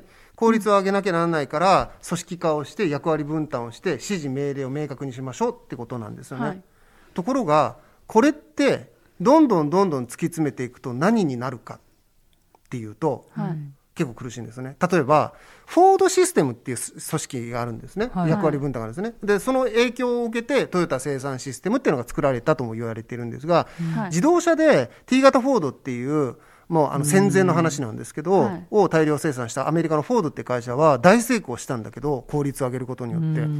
で、それって、ベルトコンベヤーの上に作りかけのその車をどんどん乗せていって、はい。そのベルトコンベヤーが流れていくので、次から次に出てくるその土台にドアをつけ、ガラスをはめ、タイヤを入れっていうふうに、まあ、細分化された仕事を役割分担で強制的にさせていったんですね。はい。はい。でなんでかというと強制的っていうのは、ベルトコンベヤーのスピードに合わせなきゃなんないので、はい。はい。結構なスピードで行くから、みんな結構せこせこ働かなきゃなんないと。はいはい。だけどその結果みんな一生懸命働かせられる。自分のペースじゃなくなっていくんだけど、うんはい。だけど一生懸命頑張んなきゃなんないから、はい。たくさん作りますよね、はい。儲かるわけです。で給料も増えたわけですね。でこれがアメリカの国力を実は大きくしたっていうふうにも言われてるぐらいすごい、まあ、仕組みなんですけど、はいこのフォード生産システムって一見いいじゃないですか。効率よくてね,、うんそのベルトコンベヤースで。効率めっちゃいいじゃん、いいみんなせこせこ働いてね、い。っぱいお金もらってって言うけど、はい。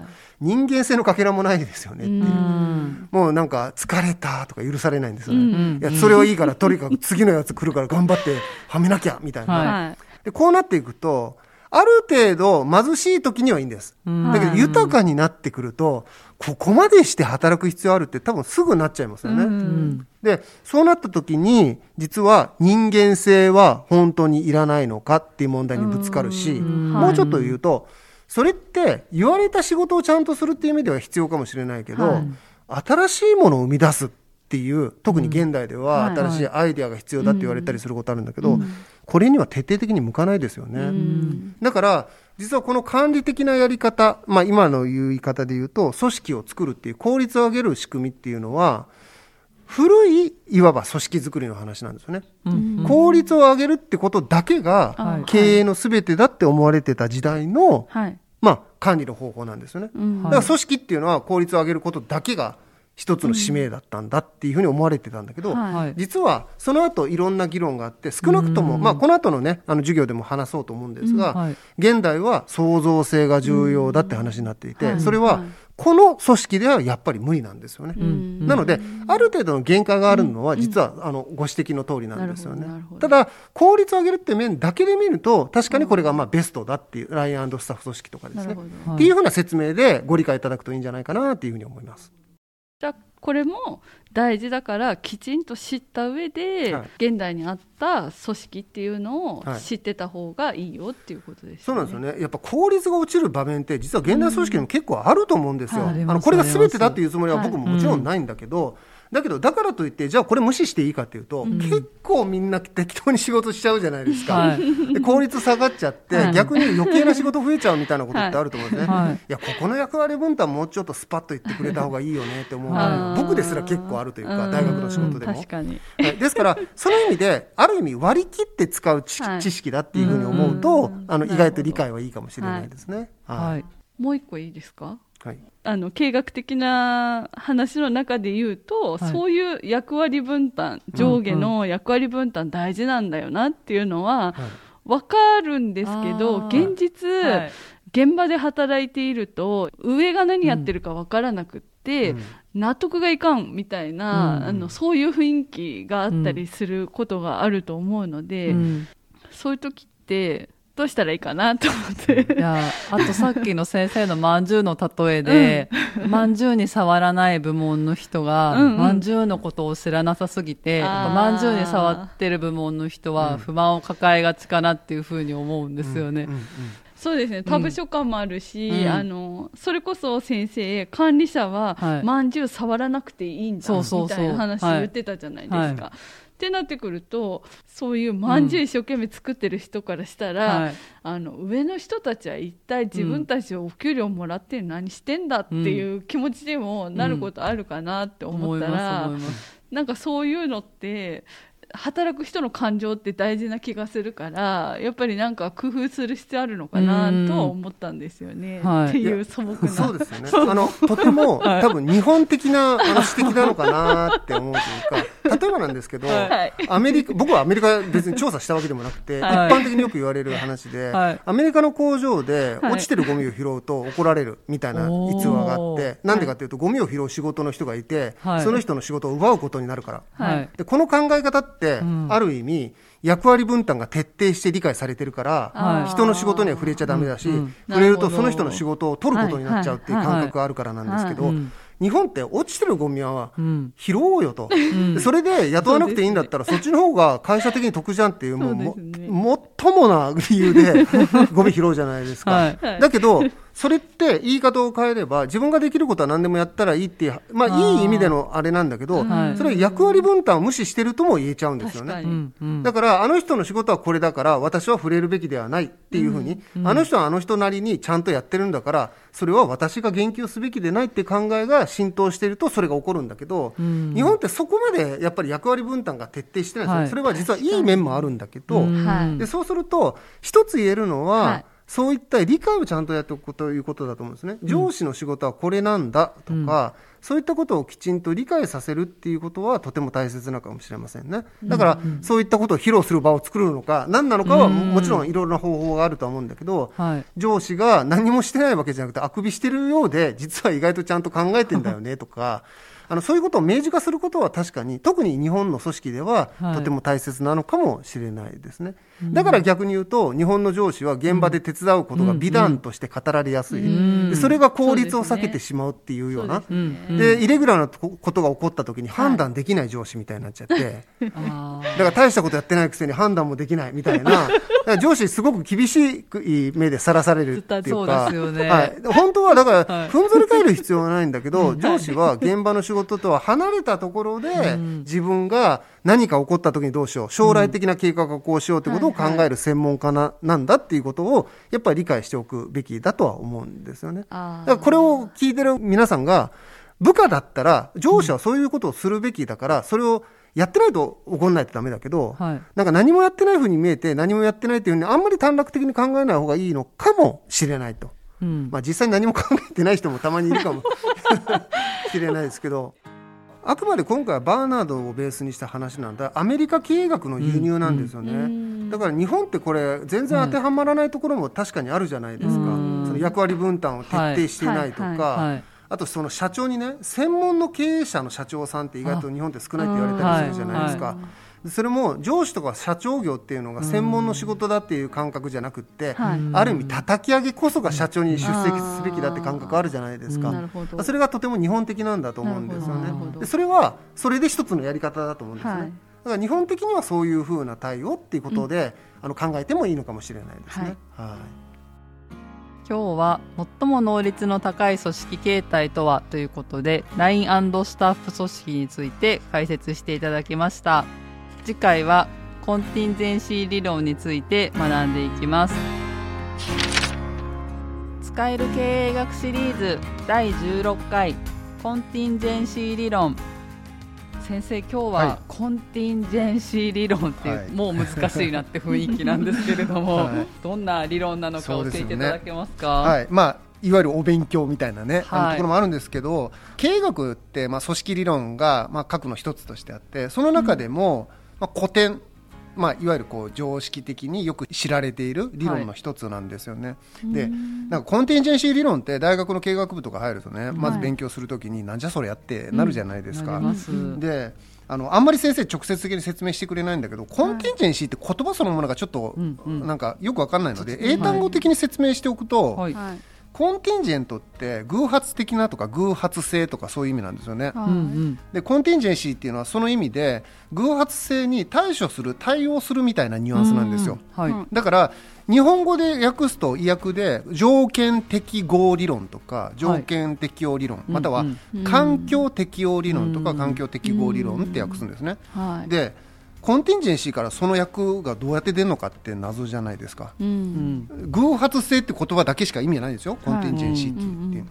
でそれは何かというと組織と環境の話をしてますっていうところがネックなんです。うんうんで、まあ、組織の話なんでね抽象的かもしれないですけど皆さん働いてらっしゃって、はい。こういい組織ってどんな組織だろうって、まあ、みんな考えるじゃないですか。はい。はい。でいい組織の一つの考え方はみんなの役割分担がしっかりしていて、うん。お互いがきちんときれいに役割を互いにこう守っている状態、はい。まあ、はいつまり効率がいい能率がいい状態ですよね、うん。うん。これが、まあ、いい組織のイメージありませんか？あだから精密機械のようにみんながこう歯車できちっと組み合わさってて、うんうん。だからこそ無理無駄がない状態ですよね、はい。うん同じ仕事を2人で重なってたら無駄になっちゃうので、うん。ちゃんと役割分担して自分の仕事をこなしてるっていうような感じですよね。うん。うん。でこれを一般には能率がいいっていうんですね。組織の能率っていうんですよ。うん。はい。だけどそれで本当にいい組織かうんって思わないですか？ちょっとガチガチな感じがします、確かにねその例えば生産ラインとかで考えると人々の役割分担がきちっとなされている合理的になされていて、一人一人がそれに基づいて働いていれば無理無駄ないですよね、まあ、つまり安くて良い品作れるんですよ、うんそうすると、だからいいなって思うんだけど変な話だけど安くて良い品が確実に売れる品かって話なんですね。はい。だってどんなに安くって品質が良くても、欲しくないものってあるじゃないですか。で、はい欲しいものを作るためにはじゃあどうしたらいいかって普通考えますよね考え。ますね。だけどいかに組織の中を合理的に役割分担しても欲しいものって作れないんですよ。出てこないですよね。はい、つまりアイデアが出てこないって話なんだけど、じゃあ欲しいものって何って、まあ、一般に例えば顧客のニーズに合致したものってことですよね、はいつまり顧客のニーズをちゃんと察知してそれに対応した製品を提供できるかどうかがもう一つ組織にとって大切な力なんじゃないのって話なんです。うん。これが環境つまりお客さんとか会社の外の人たちにはい。適応、適合しているかっていうこと、んこれをコンティンジェンシー理論っていうんです、だからコンティンジェンシー理論よりも前の組織理論って、はい。とにかく効率よければ最高っていう世界だったんですよね。でみんなそれ目指してたんだけど、はい。それすると売れる製品できないじゃんっていうことに気づいちゃって、うんこれじゃまずいと、うん。じゃあお客さんのニーズに合致したものを作るためにはどうしたらいいか。それは環境に適応して柔軟に作り変えることができるもの、うん。例えば自動車ってモデルチェンジってあるじゃないですか。ありますね。で日本車ってモデルチェンジすごく多いじゃないですか、まあ、最近はね海外の車も結構するようになったんだけど、うん。一時期やっぱ平成の時代とかだと、日本車は4年に1回フルモデルチェンジするんだけど、んヨーロッパの車って8年に1回ぐらいしかしないみたいなイメージがあって、つまり倍なんですよスピードが、でどっちが売れるかって話ですよね。うん。うん。いやこれね8年前から売ってるんですって車と今年出たんですってどっち買うかっていうと それは今年出たばっかりのやつ買いたいじゃないですか、つまりモデルチェンジがある方がニーズに合致してるんです、うんうん。ただしモデルチェンジが実際ねやろうと思うと組織体制すごく大変なの分かります、だって部品全部変わるんですよモデルチェンジ。フルモデルチェンジ。ね。その度に生産ライン組み立て直さなきゃなんなくって、はいそれって相当の柔軟性がいりますよね、そうですね。この適応力がないと、んモデルチェンジってできないんですよ。つまり環境に適応するってことは相当難しいんです。そうですね。口で言うのはね、ニーズに応えることが大事でしょって言うんだけど、はい実際できるんかっていうと、それ作れませんになっちゃうんですよね。だからその柔軟な組み替え方、例えばベルトコンベヤーシステムで自動車を作るにしても、カチッと決まったベルトコンベヤーシステムだと、同じものをたくさん作るのにはいいんだけど、はい。モデルが変わった時に対応できないってなっちゃうんですよ。そうですよね。だからそれを例えばじゃあある程度柔軟に対応できるようにベルトコンベヤーやめて、あなたの担当これですっていうのを比較的広く持たせて、あなたの責任において柔軟に対応してくださいねと、だから昨日の部品の付け方はこうだったけど今日からこういうふうにしてねっていうふうに言うためにはある程度人に任せるっていうこともあるし完全な機械化っていうのも難しくなりますよね。そういったことも含めて柔軟に対応できるかってことが求められるわけで、まあ、ちょっと単純化しすぎかもしれないんですけど、そういう柔軟な組織作ることも大事だよねっていう話なんですよね。でこの理論は理論なんだけど、はい。皆さんの職場に置き換えて考えるとはいいいのかな、分かりやすいかなとは思います、ええ。皆さんの職場って効率能率主義かそれともコンティンジェントか、っていうことを考えてみてほしいんですよね、うん。つまり皆さんがいる職場がいい組織かどうかを判断するときに、はい。まず最低限能率がいいかっていうことを評価できますよね。はい。つまり無理無駄がなくて安くて良い品作れてるかどうか、うん。役割分担が合理的になされていて、うん。しっかり歯車が噛み合ってるか、はい。だから無理無駄のない組織かって話ですね、うん。うん。でやっぱ無理無駄が多いと何が起こるかっていうと残業が増える。仕事が大変、はい。不毛でこういうことを感じてる人は 能率の低い組織にいるん。ですだ組織の能率がはい。低いっていう組織を改善した方がいいって話ですね、めっちゃ刺さっちゃったよ。で意外とこういう組織多いですよね。で日本ってねまだこれ言ってるんですよね。だから合理化しましょうみたいなああ、話するん。そうでですよね、すね。だけどこれって、はい。ある意味できて当たり前の世界なんですよね今の時代。安くて良い品作るのって当たり前じゃないですか、はい。なんか。うんうん。だからそれはもうできてないところももちろんそうしなきゃなんない。だけど、はい世界の潮流はそこじゃなくって、コンティンジェンシー理論って60年代1960年代の理論なんだけど、はい世界もその時からそれプラス環境に適応できる能力も必要だよって言い始めてるんですよね、うんつまり顧客のニーズとかに柔軟に対応する力が組織には必要ででなんでそれをねことさらに言うかとい。うと能率上げようとすると組織ってどうなるかイメージつきます？合理化を進めていくと硬くなるの分かります、うん。役割分担決めるじゃないですか、はい。その方が同じことを繰り返し繰り返しやらせた方が能率いいから、はい。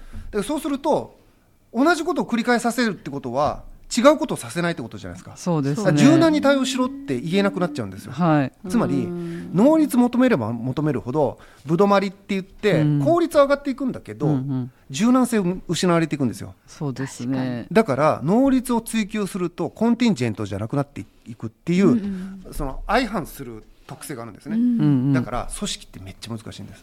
この相反する特性をどう両立するかなんですよ。でこれがコンティンジェンシー理論のめっちゃ大事なところ。まあ一応ね理論なので理論だけ紹介しておくとこれにとても大切だっていう、まあ、一つのオチとしては文化と統合って考え方があるんですね。じゃあどうしたらいいのとそのバランス。文化と統合。ははい。い、で文化と統合っていうのは効率を上げるためには仕事ってどうしたらいいかなっていうふうに考えるとうん。細分化してそこに仕事をどんどん任せていく現場に任せていくっていうことをやって役割分担をどんどん進めていきますよね、はい。そうすると組織は分化していくんですよ。役割分担でそれぞれの部門の仕事がまあ決まっていくわけですね、はい。はいだけど文化って細かく仕事をわ分け与えて任せていくっていうことになると、そのプロフェッショナル組織がいっぱいできるわけだから、能率は上がっていくんだけど、うん何か全体的に変えなきゃなんないっていう柔軟性が必要になった時にはい。変えにくいんですよ。うん。なんでかっていうと、うん。もちろんその仕事に慣れてるからっていうのもそうなんだけど、うん。大体分化した組織ってね頑固なんですよ。うちはこのやり方でうまくいってんだとかっはい。て言い出しちゃって、はい。新しいことやろうって言うとね、はい。なんでうまくいってんのにやめんだと、うん。うん。うん今のやり方が一番いいんじゃないか、変えない方がいいとかってなっちゃうじゃないですか。でつまりこの時には分化すると現場現場で権限を与えちゃうから現場でプライド持ちちゃうのでセクショナリズムが起きやすくなっちゃうんですよ。うん。セクションごとにやっぱり権限もらっちゃうし、はい。その方が効率いいんですよ、はい。効率いいし柔軟に対応柔軟っていうかその迅速に対応できるからいいんだけど、うん。そうすると何かじゃあ全社的にね頑張って一緒に何かやろう変えていこう、フルモデルチェンジが来るぞって言った時にえーってみんな言うんですよね、その時にあはどうしたらいいか。統合するしかない。つまり社長の一括一声で、うん。変えるぞっていう人がいないと。つまり統合する手段を持たないと組織はバラバラなまんまで、はい。いつまでも変化に対応できないっていううこと、んだから統合するということと分化するっていうことの両方をやっぱバランス取ってやることが大事だっていう話になるっていうことなんですよねだからコンティンジェンシー理論でよく言われるのが文化と統合っていうのが大事だっていうふうに理論ではよく言われてるっていうそういうお話かもしれないですね。能率も柔軟性も両方中途半端だなって時はどうしたらいいんですか？なんかめっちゃ痛いと思って確かに現実にはそうですよね。効率を追求した組織であろうとしてうん文化をしていったりとかルールをはっきり決めたりとかっていうことをやっていった時に一方では環境に適合しなきゃいけないっていう意識があるので、まあ、こういうのやっていきましょうとかあれをやらねばならんみたいな指示があ違うところからやっぱり当然来るっていう場合があって、その時にそこの効率がやっぱり崩れたりっていうのがあって、うん。両方なんか中途半端になっちゃってるなっていうのがちょっと心当たりとしてあるんですけれど、うんうんうんうん。能率を追求するか、それともそのコンティンジェントの環境に適応性柔軟性をこう重視するかっていうのは、い。まあさっき言ったようにそのバランスが重要だっていう話であるんだけど、ええそうですね。おっしゃるように、はい。どっちも中途半端っていうのは実は珍しくなくって普通どの組織もその状態なんだと思うんですよね。だから、はい。それをきちんとやっていきましょうって話なんですけども、えもっとリアルに言うとえはいどっちが先かっていう順番話かもしれないですね。あはい、だからどっちも中途半端な時どうしたらいいですかっていう質問だとするならば、はいはいじゃあそれを整えていくためにね、うんどっから手をつければいいのかっていう話になるのかなと思うんです。で、はい順番はおそらく能率の方だと思いあます。はいなぜかというと、うん安くて良い品作るっていうことが基本だから。でそれができた上で柔軟に適応するってことをやらないと、はい。逆を想像したら分かると思うんだけど、うんあいかにニーズに合ったものを作るんだけど粗悪で高い品しかできなかったらそれは売れないですよってなっちゃいますよね。はい。だからある意味能率を追求するってことは、ん。できたら素晴らしいというよりは組織として当たり前なんですよ。うん。でなんでかというと、はい。そもそも組織ってん能率を追求するために編み出されたとも言えますよね。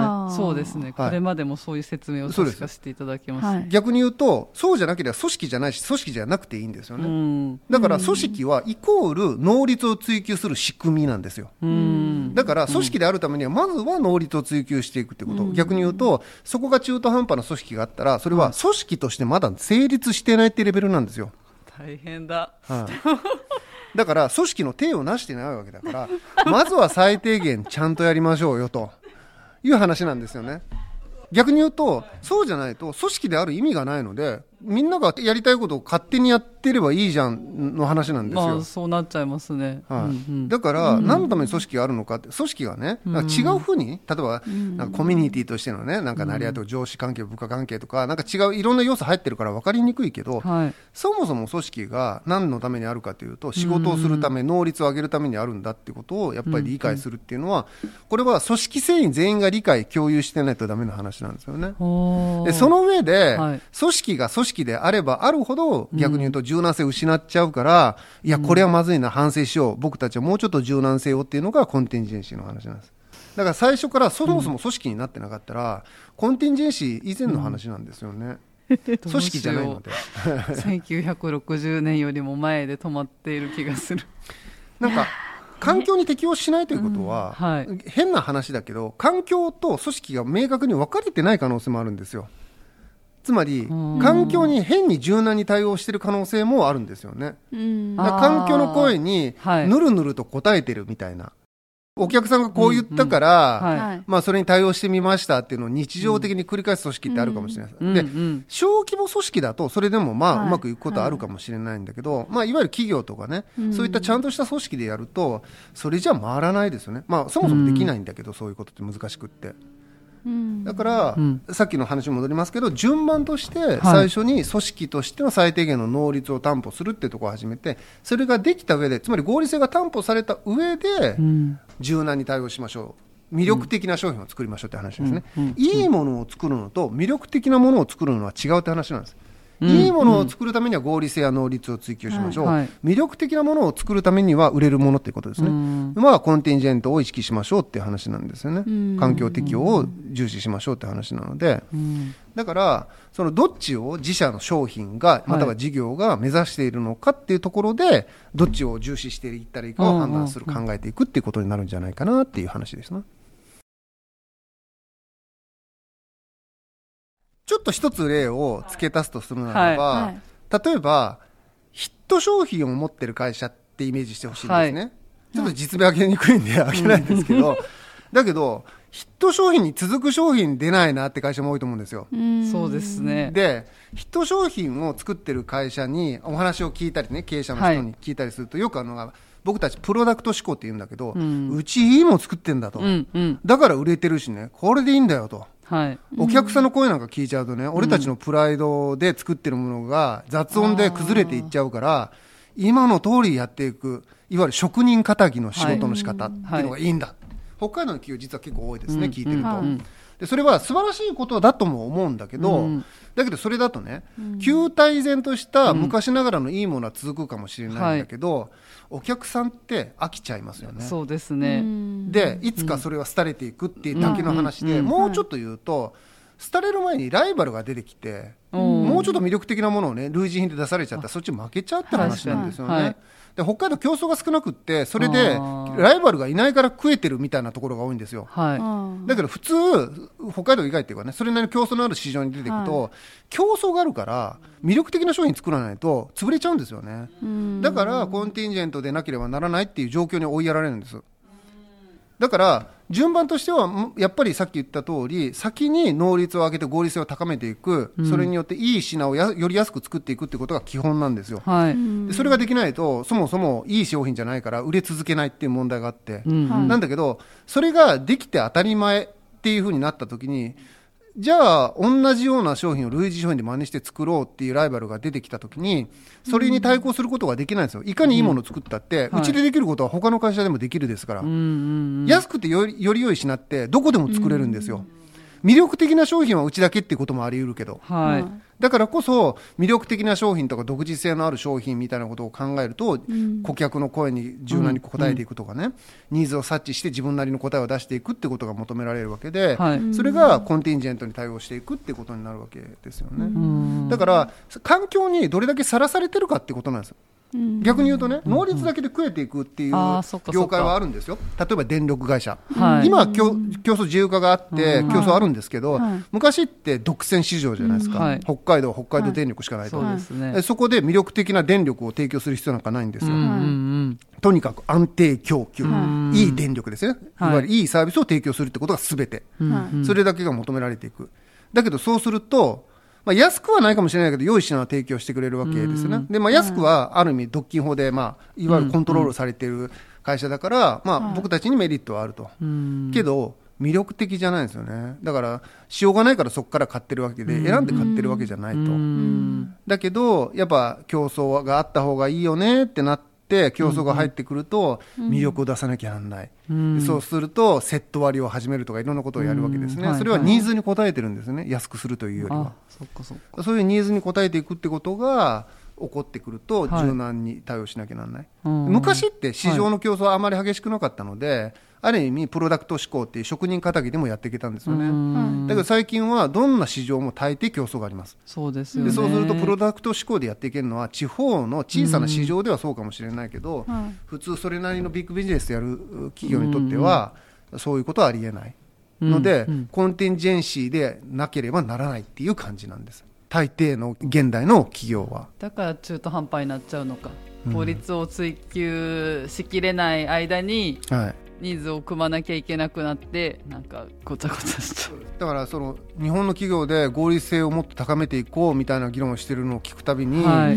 なんか必要なことではあるんだけど、うん。そこを全力かけるとこじゃないなともやっぱり思うんですよね、そんなことは常日頃やんなきゃなんないのになんでそんなこともできてないんだというふうにも思うし、うんでその向こう側にねいわゆるマーケティングなんだけど顧客志向でね環境に対応するっていうことも、やっぱ考えていかなきゃなんない。でそそれはつまりは人間が頭を使って経営しなきゃなんないって話なんですよ。ね。効率を上げるためには機械化すればいいんですよ。簡単に言うと、うん。だからベルトコンベヤーシステムでロボット化されたラインを作ればね、はい。能率は上がっていくんだけど、そうじゃなくて人間の知恵を絞らなきゃなんないっていうのが、いわばコンテンジェンシー理論が間接的に言ってることなのかなとも思うんだけど、そこまで行き着いてないっていうことの裏返しじゃないですか。合理化をやりましょうみたいな、まだ機械化進めるのみたいな話はいですよね、はいはい。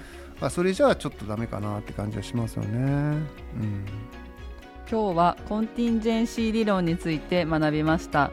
次回は市場志向の経営について学習していきます。使える経営学シリーズ第17回市場志向の経営について今日は市場志向の経営についてということなんですけれども、はい。まず概要の説明からお願いできますでしょうか、そうですよね。なんかもうテキストっぽいタイトルになっちゃってるので、はい。まあ何の話かっていうところからいこうと思うんですけど、はい。ここまでのそのお話とかセッションの中で組織の話をずっとこうやってきたと思うんですよね。一番最初に内向きの経営って言葉を使ったかなっていうふうに思うんですが、はい。ちょっと復習も兼ねて、まあ、簡単に整理をすると内向きと外向きの経営2つあるよねっていうのが、まあ、説明の基盤になってるんですね。はい。でどんなビジネスでも結局会社の中組織の中がうまく回っていてうまい製品サービスコンテンツを作ることができればまず50点。で残りの50点は何かっていうとじゃあそれを買ってもらわなきゃならないんだからうまく売ることが残りの50点。で単純にビジネスとか経営って何かというと結局この内向きでいいものを作って外向きにうまく売るってことができれば、まあ儲かるわけですよね。うんだから経営をするって単純にすごく単純化して言ってしまえばこれ内向きと外向きの経営をやることだっていうことにこうなるわけですね。はいその中でもやっぱり大事なのは人だっていうところで話をしてるわけなんですけれども、はいその人を内向きにどうするかっていうのはモチベーションの話だったりっていうのでここまでで話してきたじゃあそれでいいものを作れたとしましょうと。例えば何か製品を作っている電化製品でも何でもそうなんだけど、工場も抱えているような会社さんだったりするとでそこでいいものが出来上がったと、うん。品質も高くって値段も抑えられたすごく良質な製品が出来上がった、はい。で問題は買ってもらわないとダメですよねって話なんですよね、うん。でそれはいい製品だから置いときゃ売れるよって思う人って僕いると思うんです結構多いかもしれないですね、実は ここが一つのネックでうん。置いとけば売れるって考えてる人結構多いんだけど置いとけば売れるは本当かってことをちょっと真面目に考えてみてほしいんですね。つまりうん。安くて良い製品を内向きの経営をうまくして作ることができればはい。100%絶対に売れるか。どうですかね、売れないことがあるとするならば、どうして売れないかってことを考えてみてほしいんですまず知られていない。ああそうですね、はい。うん、どうやって伝えるんだっていう話はい。ですよね、そうですね。は店に置いてあるのを見たとしても、いうん。いいかどうかはわからない。はい、そうですね。何がいいのかよくわかんない何がいいかわかんないないので今まで買ってたものの方を買っちゃう可能性がやっぱり高い、きちんと伝えないと、うん。やっぱりその、まあ、魅力みたいなものが伝わらないよねっていうのもそうですよね、うんで今お二人が言ったのはどっちかというとこ高度な答えでもっと単純に 同じようないい製品はライバルも作れちゃうじゃないかって問題もあると思うんですよね。うちはすごくうまいね内向きの経営をしてねいい製品作ったんだって言うんだけど、はいはい。そのいい製品は実は頑張ればライバル会社も作れるわけですよね同じような努力をすれば、そうですね、うん。ってことはどういうことかというと、いかにいい製品作ったからといって、うちを選んで買ってもらえるかどうかっていうのは別の話だっていうのがすぐ言えるわけです。はい。うん。で、同時に今言ったように、そのためにはもちろん知ってもらうってことも大事だし、はい。その魅力みたいなものをきちんと伝えるってこともこう大事。はい。つまり、いい製品を並べて置いたところで買ってもらえるとはやっぱり全く限らないんですよね。うんうん。ただ、それでもなお、会社の経営者の方でね、いいもの作ってるから売れるはずだって思うのは、はい。はいライバルがいない時のことが多いんですよ。例えば、ヒット商品を生み出した会社さんで老舗の会社とかって、うんうん。結構その商品だけで食ってはいきちゃうみたいなね、そういう事業ってあると思うんですけど、はいそういうところですね。もうその会社にしか作れないし、逆に言うとその会社以外あんまりそれ作ろうとも思ってないみたいな業界に属属していると、うん。いいものを作っている限り、顧客は、まあ飽きないわけですよね。他にそそこで買えるものがないので、うんでそこで買うしかないわけですよね。うんうんだから、作る側も別に変に説明しなくていいんですよね。はいいつものあのいい製品がここにありますから買ってくださいっていう。うん新たに広めなくても、いいものがあれば広がっていくみたいな。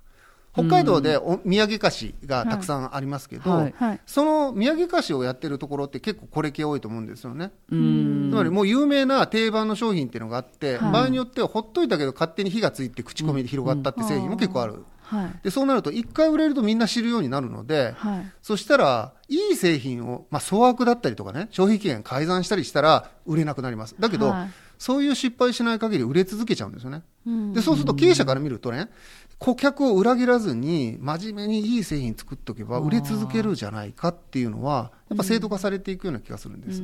で、これをマーケティングの、まあ、思考で言うと、一番マーケティングの合理性は低い、プロダクト思考って僕たち呼ぶんです。うんはい。いわばプロダクトが良ければ全て OK だっていう考え方。うん。で、このプロダクト思考っていうレベルのマーケティングの考え方をしている会社さんは、はい。い、わばマーケティングはやってないに近い。に等しいんですね。うんじゃあ、それでも売れてればいいじゃんかって思うと思うんですけど、実は売れなくなるんですよね。それで売れてたとしても。うんうんでそれがさっき言った、はいライバルが同じものを作り出すって話です。うんそうですよねはい、似たような商品っていうのは真似されちゃうことが常なので、売れちゃう。で、そうすると、もともと売ってた側ってどういうことをしますかね、皆さんだったらどうしますかね？売れてたものがうんうん類似商品出てきて売れなくなってきた。で、あっちの会社の製品も結構そこそこ売れてきちゃって、うん。人気を二分するようになっちゃった。第2弾はい。どうかなとか、はい。今ある製品もうちょっとブラッシュアップしたらいいかなとそうか、ですよね。ブラッシュアップをするっていうのも一つの方法ですよね。はい。もう一つあるんですよね。それはね、何かというと、値段下げるなんです。つまり製品をブラッシュアップしようってもこれもまた高度な答えで。製品をよくしようと思うとまだいいだけどうん一番簡単なのはあの製品よりも値段下げればうち選んでもらえるよねって発想なんです。はいそれはまずい、はい。で、これにはいろんなパターンがあって、例えばですけど、陳列棚でいいとこに並べてもらう必要があるわけです。はいそのためにお店にマージン払うとか。はい。で、そこでいいとこ、でもつまり実質値引きですよね、お金払うわけですから。ねうんだからそういうことをやっていいところ、まあつまり値段競争になるんですよね。うんで、これがマーケティングでは、さっきのプロダクト思考よりはちょっとお客さんのことを見始めた販売思考っていうレベル。はいうん販売に一生懸命になっている、いわば押し売りを始める段階うんなんですよね。でもこれも顧客から見ると悪い話ではないですよね。はい値段を下げて、今までのいい製品が値段が安く買えるわけだから、まあありがたいっちゃありがたい。まあ競争の結果得られた顧客側のメリットはいとはこう、まあ言えるのかなっていうふうに思うんですね。ただ、それでもやっぱり不毛じゃないですか。で多分ここまで行ってそれでもなおライバルに負けそうになった時に初めて気づくのがやっぱりお客さんのニーズに応えなきゃっていうところなんですよね。はい。つまりここまで行くと、まあ、ニーズ思考って言ったりするんですが、いわば、まあ、顧客思考になった。つまりマーケティングが始まったっていうことになるんです。うん。つまりマーケティングってやらない会社結構あるんですよね。でまあ、ここ北海道なので北海道の経営者の方とかと話してると意外とマーケティング軽視する人すごく多いんです、へー。いい製品作ってるから売れるんだとかね、うん。うんあ甘っちょろいね工夫なんかで勝負できないんだと、うん。値段競争が大事で安く作ることが大事だとかっていうふうにやっぱなる人多いんだけど、いやいやアイデアが大事ですよと。でそのアイデアは自分で出すのもありなんだけどお客さんが何を求めてるのかっていうことをちゃんと分析すれば、うん。それを例えば最大化するような特徴付けするだけで魅力的になっていくわけじゃないですか、うん。そういう製品に対しての工夫もできるんですよっていうところ、うん。だから今までのやり方を変えなきゃなんなくなっちゃう難しさがあるんですね。ん。なんだけど、そこまでやって初めてここでは顧客志向とかマーケティングをやってるってこはい。う呼びたいって話なんです。あつまり、今ある製品をとにかくそのままなんとか押し売りしようっていうのはマーケティングとはあんまり呼ばなくってですねうん。本当のマーケティングは顧客のニーズをちゃんと察知してそれにちゃんと的確に応えていきましょう。いわば顧客とのコミュニケーションを取ってる状態。うん。だから顧客はどうか知らんけど俺はいいもん作ってるんだから売れるんだはコミュニケーションないじゃないですか、はい。でこれはマーケティングと呼ばないうん。顧客の意向をちゃんと察知してそれに的確に応えていこう、そういうコミュニケーションをちゃんと顧客との間で取っていこうっていうのが、まあ、マーケティングをやっているっていうこう状況に、まあ、なるんだっていうことなんです。はい。なのでここからのお話でまず第一前提として理解しておいてほしいなと思うのは、はい。マーケティングってそもそも何って話なんです。うん。マーケティングってよく言われるけど、はい。基本の基本は今言ったように顧客志向のものの売り方を考えられるかどうかっていうこと、もうちょっと違う言い方をすると顧客とのコミュニケーションを取っているかどうか、うん。企業がですね、ではい。それがマーケティングをやっているっていうことなんだよと。でそうすることによって結果顧客のニーズに合致したものを作るわけだから売れるし成功するよねと。うん。これがうまく売るということなんですって話なんです多分、うん内向きの経営と外向きの経営で話を始めてるので内向きは作ること外向きは売ることなので、はい。およそ外向きの経営でどんな製品を作るかっていう話には食い込まないって思われるかもしれないんですが実はマーケティングってどんな製品を作るかってことにも実は関わってくる結構重要な課題なんですね。はいそれはある意味製品を良くする改善もそうだけど次なる製品を生み出すヒントにもなっていくわけでいわば社運をかけた取り組みになる可能性が高い、はいはいでそのために何をしたらいいかはマーケティングの答えは簡単で顧客とコミュニケーションを取りましょう、うん。顧客が何を買ってくれてるのかを見極めてそれにきちんと答えていきましょうってことをやっていきましょう。でそれをここではマーケティングと呼びますよということなんですよね。ということでマーケティングは何かって話なんですが今日はもう一つだけちょっとね、まあ、はいイントロ的なので、お話をこうしておきたいなって思うんですけども、はいはい。じゃあマーケティングって多分これも聞かれてる方も思うと思うんですが、じゃあ実際何すればいいんですかって結構聞かれるんですよ。うん。なんマーケティングがこうだって話をするとね先生、はい。結局実際何やればいいんですかって。で実はこれはもうたくさんのテキストで言われていることがあるので、はい。僕は改めて言う必要もないんだけど、単純に一番簡単にするとするならば、はい。3ステップですなんですよね。スリーステはい、ップで一つが、はい。まずはターゲットを確定しましょう。うん。つまりお客さんが誰でそのお客さんはどんなニーズを持っているかを明確にしましょう。これさっきの話に通じますね、うん。はい。でそれが分かったらもう一つ大事なのがライバルも見ましょう。これがステップ2です。はい。お客さんがこういうものを求めてるよねっていうのに応えたものを作ることが大事なんだけどはい。作ったとしてもライバルももしかしたら同じものを作るっていう問題はまはだ避けられないですよね、そうですね。なのでライバルはどんなものを作ってるかなを分析してそれとはちょっと違ったポジショニングをしていく差別化をしていくってことも必要になりますよね。はいうん。でライバルを見るっていうのが、まあ、差別化っていうのはそういうことなんだけどっていうのが、まあ、ポジショニングってここでは言っておきましょうか。これがステップ2ですね。お客さんを分析しライバル企業や商品を分析する。これがワンツーステップですね。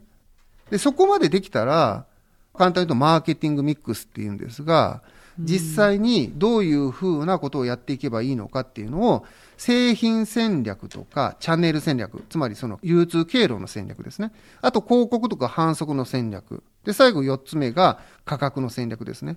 それらをどういうふうに組み合わせていくかってことをまあ考えていく。っっていうふうに言っていて、これ 4P って言ってるんですよね。うんこの 4P の組み合わせを考えることをマーケティングミックスって言って、どんなテキスト見ても、この 4P の組み合わせの話、マーケティングミックスの話が出てくるので、詳しくはそちら見ていただいてもいいのかもしれないですね。ここでも触れようと思うんですけど。はい。この3ステップをやるだけで、実はマーケティングでできるっていうふうに、教科書的に整理されてるので、はいマーケティングがあんまり難しくないって思っていただくのが、すごくこう大事かなっていうふうに思います。なんかこう難しくてね、自分たちなりのやり方ができなくなるっていうよりは、うん。結構こうステップを踏むだけで自分の会社の商品をブラッシュアップできるみたいな、そんなふうに見てもらえるといいんじゃないかなっていうお話でした。いかがでしょう？なんとなくイメージ湧いたでしょうか？今、実際にやるつもりではい。疑問に思ったのが、例えばお客さんを分析するってなった時に、こういう層に売りたいなみたいな商品があったとして、はい。まだライバルはその商品を作ってないっていう前提があるとして、じゃあライバルを見ましょうっていう話は、ライバルをどうやってあぶり出せばいいのかなっていうか、一般的に言われる同業他社みたいな、あの会社が同じようなものを作るかもしれないなっていうのを察知するっていう意味ですか？あえっと、はいもちろんそれも含むと思うんですけど、はいもうちょっと基本っていうか、単純に言うと、はい。自分の会社が作ってる商品、製品ありますよね。はいで、その商品が何を売ってるのかを、うん。ステップ1で分析しますよね。はい。で、そうすると、それを作ってるところがどこかっていうのは見つけやすくなるんですよね。例えば、うんはい。おまんじゅうを作ってる会社があったとします。はいで商店街にもう一個おまんじゅうを売っているお店があったとしますと。うん。で、どっちもおまんじゅう売ってるとは言えるんだけど、うん。問題は、おまんじゅうを通じて何を売ってるかなんですよね。例えば、はい片やおまんじゅうを、ちょっと高級なおまんじゅうで、お使い物として使える、ちょっとこう、いいめのものとして売ってるお店だったとします。はい。で一方で、ライバルは、いやいやもう日曜使いで自分が食うために、ちょっとスーパーの帰りに買っていくようなおまんじゅう。だから包装もすごく簡単。はい。パック売りみたいなしか、ただ味はすごくいいんだよね。うん安くってっていう売り方をしてるとします。でそうすると、お客さんの層とか、はいお客さんのニーズって違うの分かります、そうですね。ということは、ん実は同じおまんじゅう売ってても売ってるもの違うんですよね。うん片方はお使い物売ってるんです。ではい片方はおやつ売ってるんですよね。うんうんだからお使い物とおやつは別のものを売ってるので、はいもしかしたらライバルにならないんですよ。そうですね。はい。なので、ライバルとの差別化が図れるっていう話になるし、うんある意味、もしかしたらおやつを作っているお店からすると、うんライバルはそのもう一つのおまんじゅう屋さんじゃなくって、はい。別のスナック菓子だったりとか、スーパーでの菓子コーナーだったりするわけですよね。そうですね。そうすると、ライバルの置き方も変わってくる。うんでこういうことを考えるのが、いわばマーケティングだっていうふうに思っていただくと、イメージが近いかなっていうふうに思います。ありがとうございます。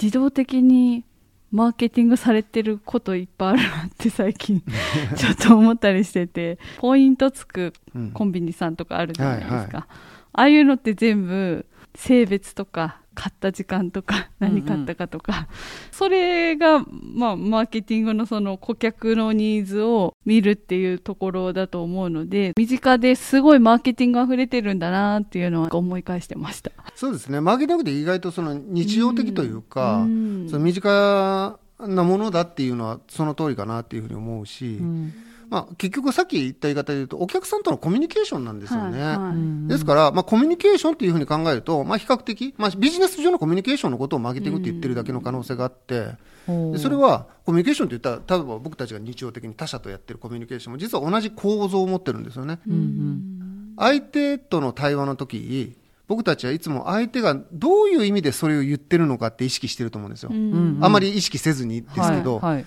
そうじゃないと、言葉通り通りペントの会話って成立しないじゃないですか。そうですね言葉の上げ足取りみたいになっちゃって。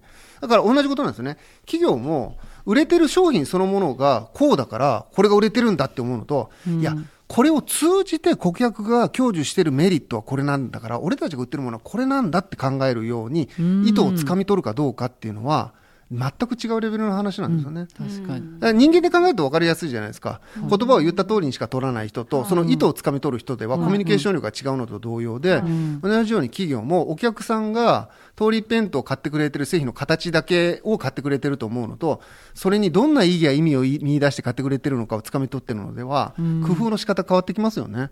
それは売れるか売れないかにも直結するわけです。はい。だからいわゆるイケてる会社かどうかってことなんですよ、お客さんから見て。そうそう、こういうのが欲しかったんだよねってことを出す会社さんは、いわば顧客の意図をつかみ取るのが上手でいわばここでいうマーケティングをやってる会社。だけどそれが下手くそなところっていうのは頑固一徹いいものを作ってるから勝手に買えなんですよね。でこれだとお客さんに見放されてしまう可能性も高くなっちゃうよねと、い、うことになるので、だからそこら辺は意外と大事なのかなまあ、いわゆるいけてる会社とそうでないみたいな ちょっと崩した言い方をしました。が、そういうのに近いかもしれないですね。今日は市場志向の経営について概要から説明していただきました。次回は顧客を見よということを学んでいきます。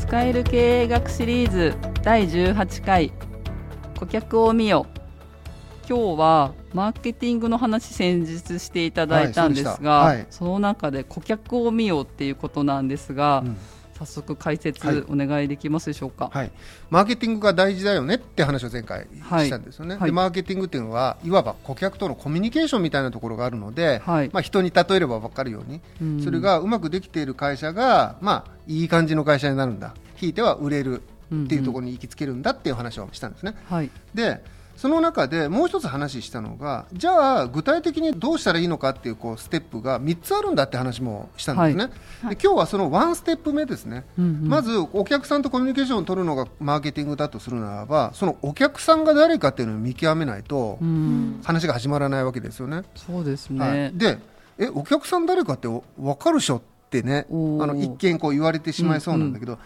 実はそうでもないっていうか、うん、結構難しいんだよねっていうのが、まあ、今日の話になるという感じなんですね。はい、でまずこの話をまあする上で最初に前回も言ったように、まあ、市場志向お客さんの顧客志向じゃないとだめだよねっていうふうな話を前回、まあ、してるわけなんですが、はい、まず本当にそれがだめかっていうのを念押しで確認しておきたいというか、うん、つまりお客さんのコミュニケーションが大事だって言ってるんだけど本当に絶対にお客さんのニーズをつかめないとだめなのか。今からお客さんが誰かをねあの明確化にしようと思ってるんだけど、はい、いやお客さんのことはっきり分からなくたっていい製品作れるんじゃないかってまだ思ってる方って結構いると思うんです。でなんでそんなにしつこいかっていうと、やっぱそういう経営者さん多いんですよね。はい、で例えばなんですけど、まあ、失敗例と成功例みたいな感じでこういくつか挙げられる話をしたいと思うんですが、まあ、失敗例があんまりね経営学者って失敗例好きじゃないんですよね。角が立つから、なんだけど、ね、あのギリギリ言える範囲でね一つ例を挙げたいと思うんですけども、はい。シャープっていう会社が昔、液晶ビューカムっていう製品を出してたんですね。で、この話をできる理由は、もうその製品なくなってるので言いやすいってだけの、はい、年齢が40代以上の人たちは覚えてるかなというふうに思うんですけど、うん、液晶ビューカムっていわゆるビデオカメラなんですね。はい、ですごく売れたんですこれ。で発売が1992年、で、はい、実はこれ2012年にもう終わってるんですよ。20年後で製品としても終わってるんですね、はい、でも販売されてない製品なんだけど、これ何かというと今僕たちスマホとかでビデオを撮るときってスマホって板状だから、はい、その板状のもののカメラを向こうに向けてでこっちの液晶モニターというか液晶画面を見て撮影しますよね。はい、これってめっちゃ便利だと思いません？便利です、あ板状のもので映ってるものを見ながら目視しながら撮れてるものを確認しつつ撮影できるわけですね。でいわばこのスタイルを初めてやったのが液晶ビューカムなんですよね。でシャープってご存知かもしれないですがやっぱり液晶が強い会社だったので、はい、当時ビデオカメラってファインダーを除いてまあ、場合によっては肩から担ぐような、うん、重いビデオカメラ、もう本当マニアの人たちが、はい、80年代から90年代にかけてね、はい、で小型化はどんどん進んでいったんだけど、うん、90年代でもまだまだやっぱりこう大型というか、肩には担がないけども、はい、やっぱ片手でもずっしりくるものをファインダーを覗きながら撮る。だからやっぱりファインダー覗くって嫌じゃないですか？なんかカメラでも、そうじゃないですか。ファインダー覗いてるとちょっとガチだなって。特に女性の方ってね、はい、それを避けたくって、もうちょっと気楽にっていう。で、実は当時もそういうニーズがあって、で、シャープの人たち気づいたんですよね。俺たち液晶の技術持ってるんだから、これカメラ、あ、ビデオカメラにくっつけたらすごくいいじゃん。はい、っていうことで実は、今のスマホほど薄くはないんだけど、まあ、板状の液晶モニターに右側にカメラがついた状態、握りのあるところにカメラがついた状態の製品をこう作って売ったらもう大爆発的に売れたんですよね。で、まあ、シャープがね世界的なエレクトロニクスメーカーになったって言われるきっかけにもなったとも考えられるぐらい売れた、はい、ですごいヒット商品だったんですけどこれ、まあ、特許も取ったんですね、はい、にもかかわらず売れなくなっちゃったんです。で2012年にこうなくなっちゃった、うんで、うん。ちょっとねこれ音声だけなので実際の絵を見せられないのは残念なんですが、ネットとかでもしかしたら落ちてるかもしれないのであの検索してみるといいと思うんですけど、はいはい。液晶ビューカムが2012年頃に生産終了した頃の形っていわば今のハンディカムソニーが作ってるようなものとすごく似てるんですよね。片手で抱えてファインダーこそ覗かないんだけどファインダーちょっとついてたりしてうん。ファインダー復活しちゃってるんですよね。で、しかも液晶モニターも構えて見る形なんです。構えてっていうのは板状のものではなくって、いわゆる普通のビデオカメラに液晶がついた今の形ですね。はいはいハンディカムとかをイメージするといいと思うんですが、うんうんああいう形になってるんですよね。で、思うんです僕。板状で撮れる気軽さが良かったのに、で、はいそれで若い人たちを中心にヒットしたのに、うんなんで普通のビデオカメラソニーみたいな形にしちゃったのと。うんシャープってね、エリートがね、就職する大企業じゃないですか。はいうんそれでもなおこんな失敗するのはなぜか。はいまあこれ失敗って呼んじゃっていいと思うんですけど、シャープの人たちは頭からきっと考えたと思うんですよ。はい同じものをずっと売ってたって顧客には飽きられるなと。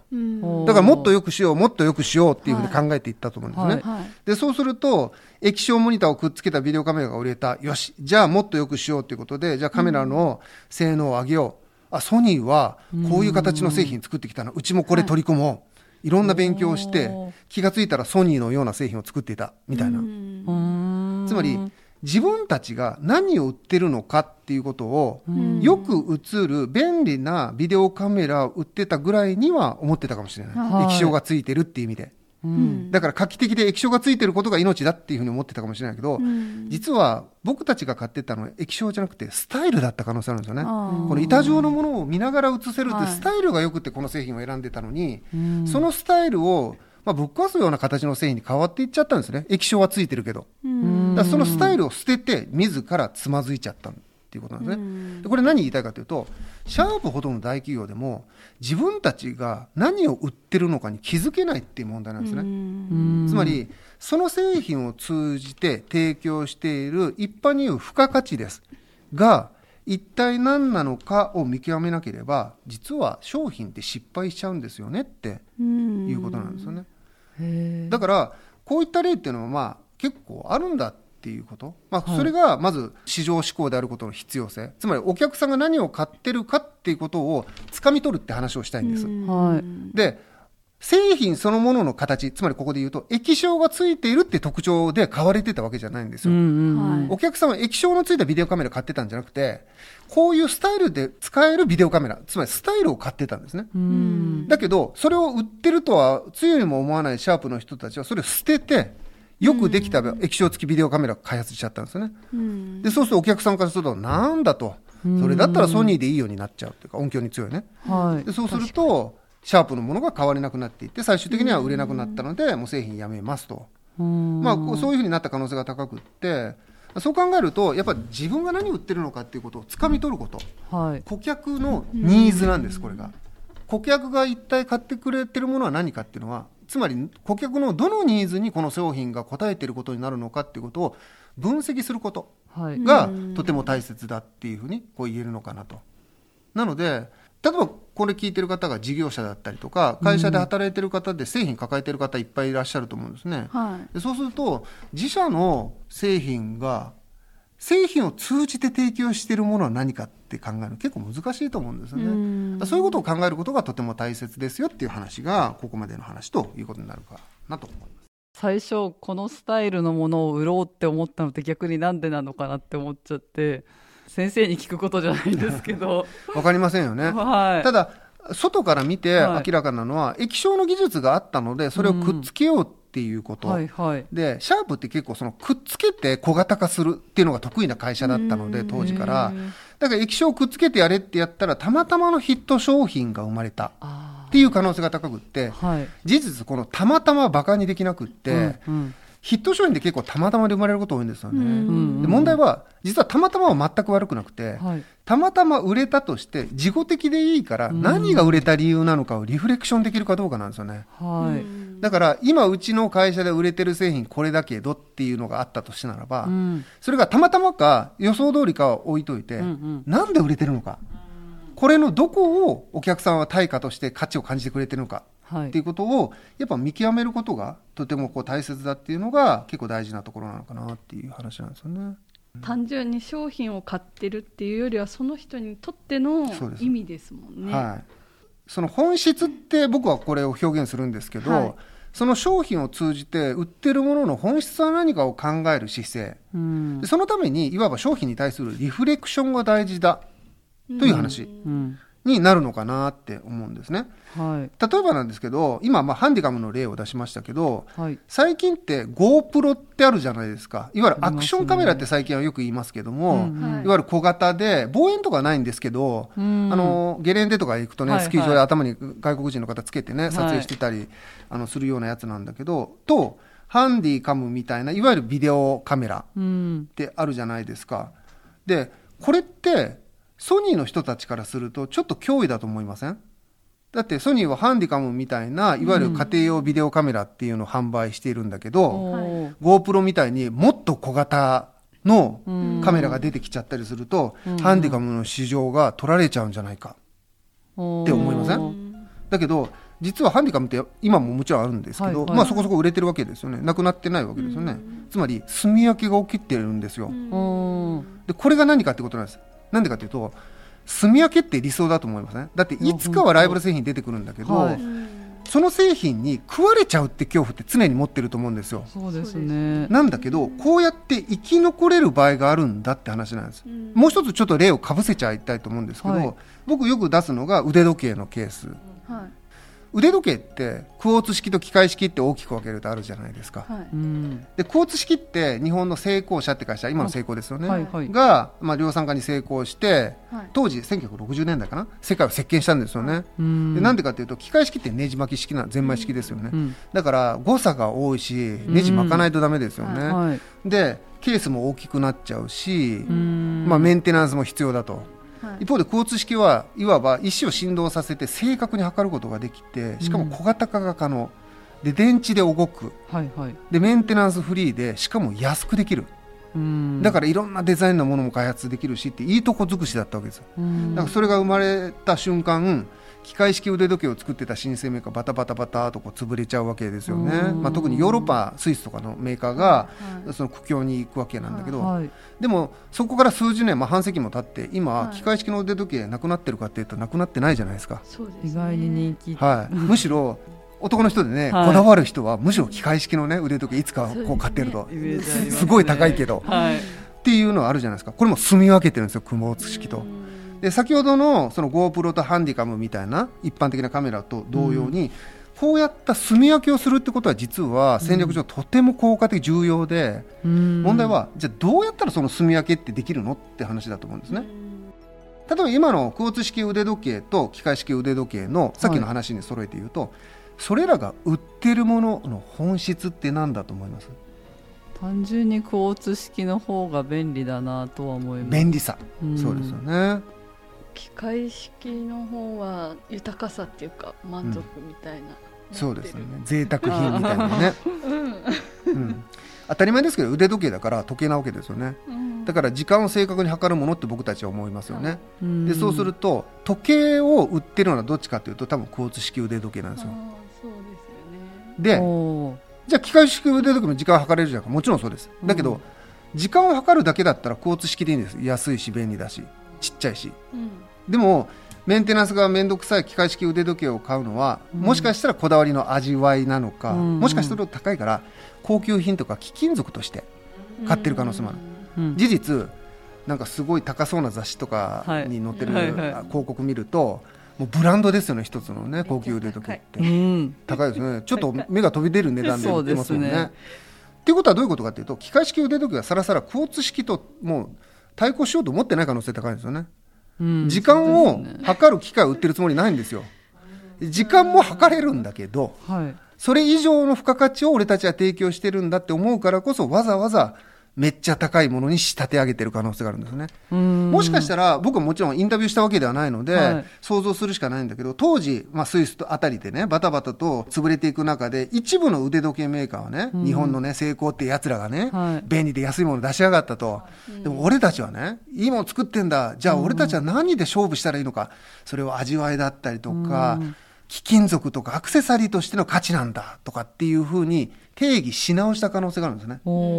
で、そうすると、クォーツ式腕時計と戦う必要ないんですよ。うんうん。だから逆に高くしていくことが可能になったし、ダイヤモンドとかつけちゃったりすることも方法として出てきますよね。はい、つまり素材にこだわる、デザインにこだわる、だから機械式の味としては、中のメカニズム見えた方がいいって考え方もあるので、あえてそれを見せるような透明のケースにするとか、はいはいそういうことをこうやるわけですね。うんそういう工夫がどんどん出てくるから、今も機械式腕時計は一定の人気を持っている可能性が高い。本質を見極めたからこそ、磨き方が分かったってケースの可能性が高いんですよ。だから、クォーツ式腕時計が出てきても、機械式腕時計は生き残ることができた。大体、マーケティングの基本って、新しいライバル商品、代替製品って言うんですけど、うんが出てきたら衰退期なんです。つまり、撤退がセオリーなんですよ。うんだけど、機械式腕時計は撤退しなくて成功したんですね。つまりセオリーから外れてるんですね。そういうことも実はマーケティングでは可能なんだってことなんですね。じゃあ、はいもう一つ質問。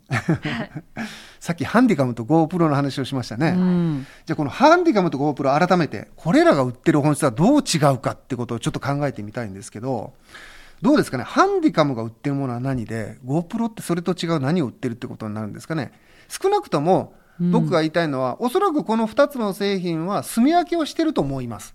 うんうんだからどっちも生き残ってそれなりに売れてると思います。はいじゃあ、同じもの売ってたら潰し合うはずなのに生き残ってるってことは、多分本質が違うんですね。ヒント、僕ははいどっちも持ってます。僕は、まあ、娘が2人小学生でいるので、はいハンディカムはもうがっつり望遠しながら向こうにいる競争をやってる娘を撮るためにもうはいがっつりお父さん丸出しで撮るやつですよね。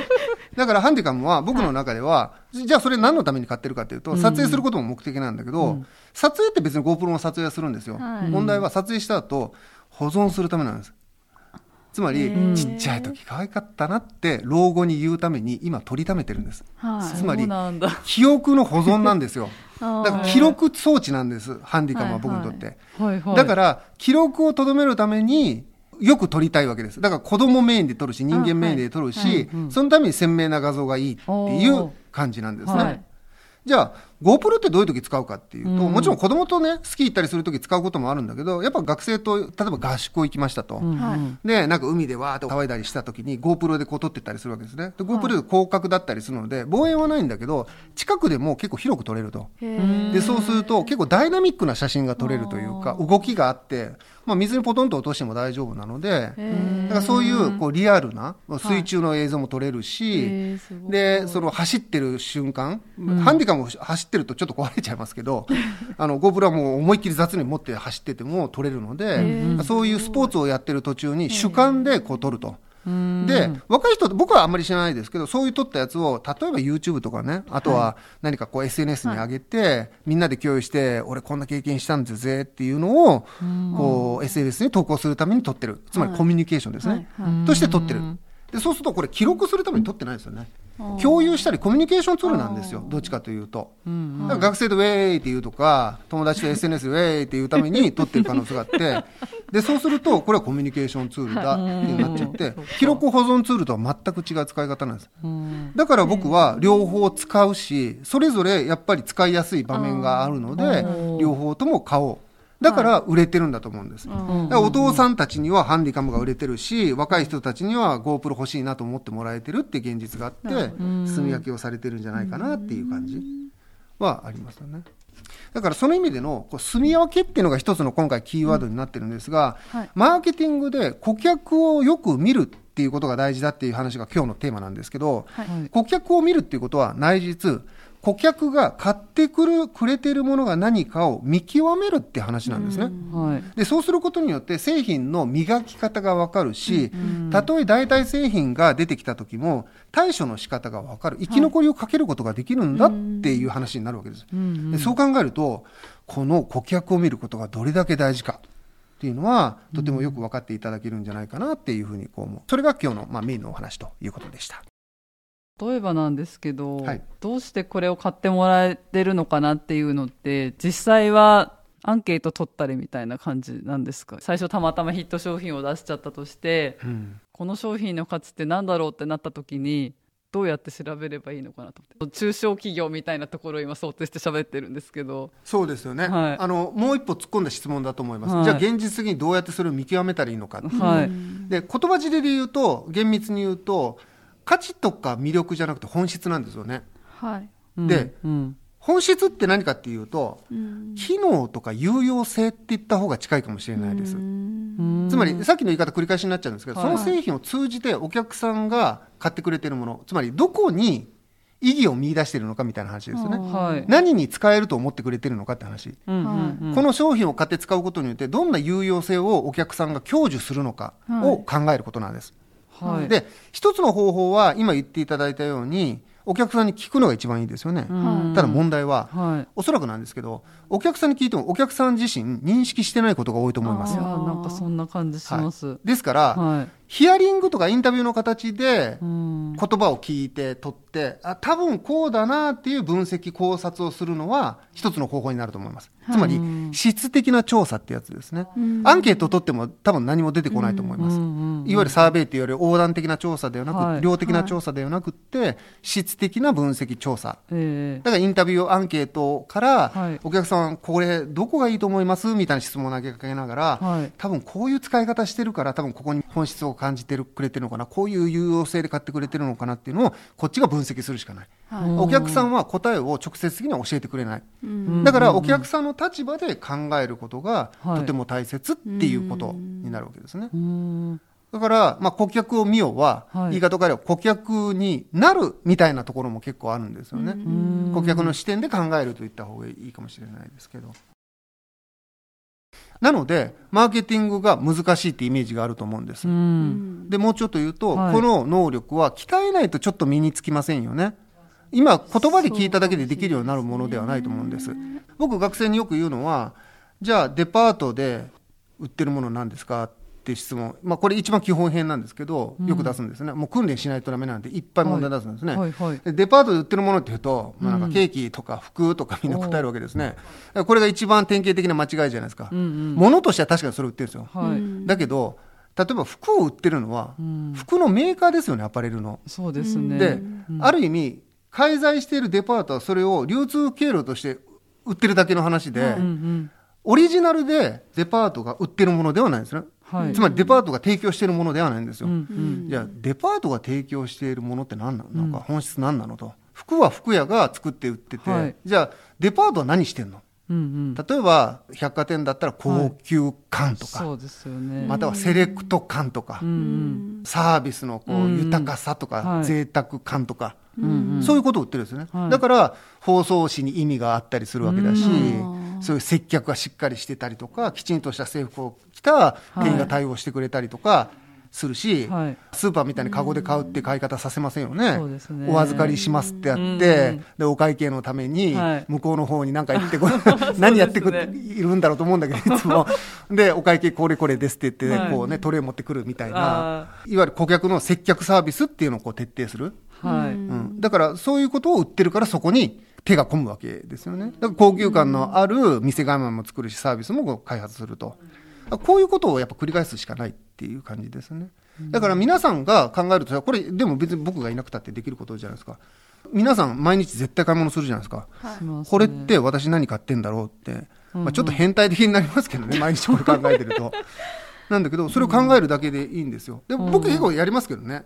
これって俺なんでこれ選んだのかなとかって考えることはありません？で、選んだのかなじゃなくても、はいそもそもこれってこれを売ってるよなって思う。で、それを見極めていくっていうこと。で、それが自分一人だけじゃなくて、他の人も多分共有できるなって答えに行き着いたときに、多分比較的妥当な答えに行き着いたってことになるのかなと。うんまあこれを繰り返していくっていうのが、いわばマーケティング力、マーケティング眼って言ってもいいかもしれないんだけど、それを持つっていうことになると思うんですよね。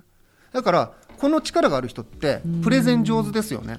ああそうですよねはい。お客さんっていうか、その聴衆の人たちがはい、何を聞いてるのか、この言葉を通じて何をつかみ取るのかを分かって話すから。うんうんだから、言い回しも上手になるし、分かりやすい説明なんですう。ん。だけど言葉尻でしか物事を考えてない人はスクリプトを用意して読み上げちゃったりするんですよね。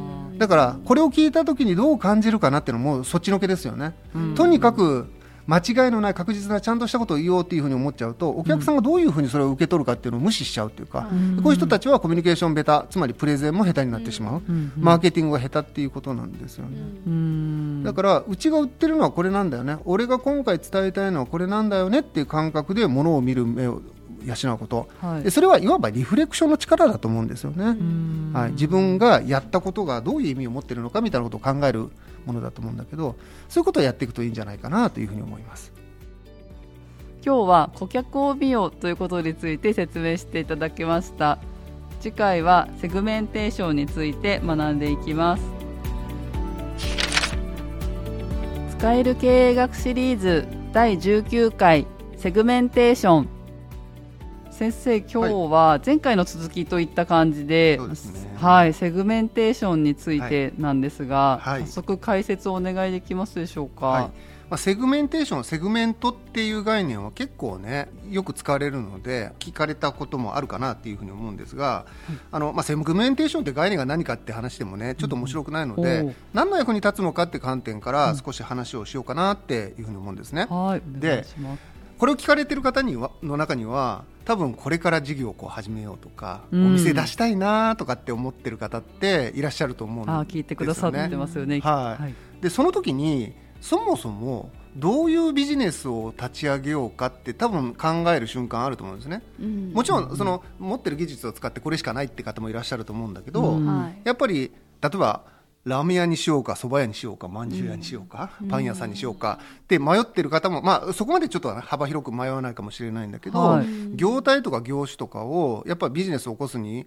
まあ、考えてる方っていらっしゃると思うんですよね。うん、でその時にやっぱり皆さん気になるのは儲かるかどうかですよね。はい、気になります、はい、でどういうところどういう業態またどういう授業だったら儲かるかってなんとなく想像つきますか、儲かりそうなビジネスって何かって話なんです。例えば、ラーメン屋と蕎麦屋だったとしますね。ちょっとまあ無理やりな話なんですけど、これどっちが儲かりそうか分かります？蕎麦かな、はい、それはその心は？材料が比較的少ない、うん、そうですよね、はい、そのいわば今は原材料のところのコストの計算で、はい、こっちの方がコストを抑えられるから安くて儲けられそうかなとかって考えられましたよね、はいうん、で皆さんそういうことを考えられると思うんですね、えー、でも実は経済学の考え方である程度基本ってあるんですよね、うん、で大きく3つぐらいの条件があるって言われているので今日はそれを中心にちょっとお話をしようかなと、はい、ですからこれから事業を起こそうと思ってる方で、どんな事業にしようかっていうふうにちょっと迷われたりすると、うんうん、自分が起こそうとしている事業が本当に儲かるものなのかどうかっていうのを、はい、試す試金石にしてもらえればいいんじゃないかなって思うんですよね。で早速なんですけどもまず一つ目はめっちゃ当たり前です、はい、これ三つあるんですけど今日、はい、1つ目はライバルが多いか少ないかです。これは当たり前ですよね、はい、ライバルが多いとどうですかね、どうなりますかね。競争が激しくなる、ね、競争が激しいとどうなりますかね。自分のお店にお客さんが来にくい。そうですね、うん、なぜお客さんが来にくいんですかね。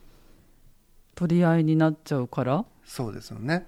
という論理なんです、はい、つまりライバルか多いか少ないかどっちがいいって聞かれたら大抵の人はそれは少ない方がいいでしょって言われるんですね、うんうんはい、で大事なのはなんで少ない方がいいのかをちゃんと知ってるかどうかだと思うんですね、で例えば商店街におまんじゅう屋さんが1軒あって、そこで自分もおまんじゅう屋さんを出そうというところと、いや隣町にはおまんじゅう屋さんないからそこの商店街でおまんじゅうを売ろうっていうふうに思うのと、うん、どっちがいいかっていうと多分隣町の方が良さそうですよね。うん、でそれはその商店街に例えば1日100人のお客さんが来ると、うん、でそのお客さんをそのどう取り合いするかって話になるのでライバルがいれば、いいとこ半々50人、うん、だけど隣町じゃなくて食べたくても買えないっていう人たちがいっぱいいるんだったらやっぱり100人取れるわけですよね。うん、そうですね。そしたらそれは100人の方がいいでしょと、い。うことになるわけですよね。うん、でそうすると100人のお客さんの方が儲かりやすいっていうふうに思うのは必然のような気もするんです。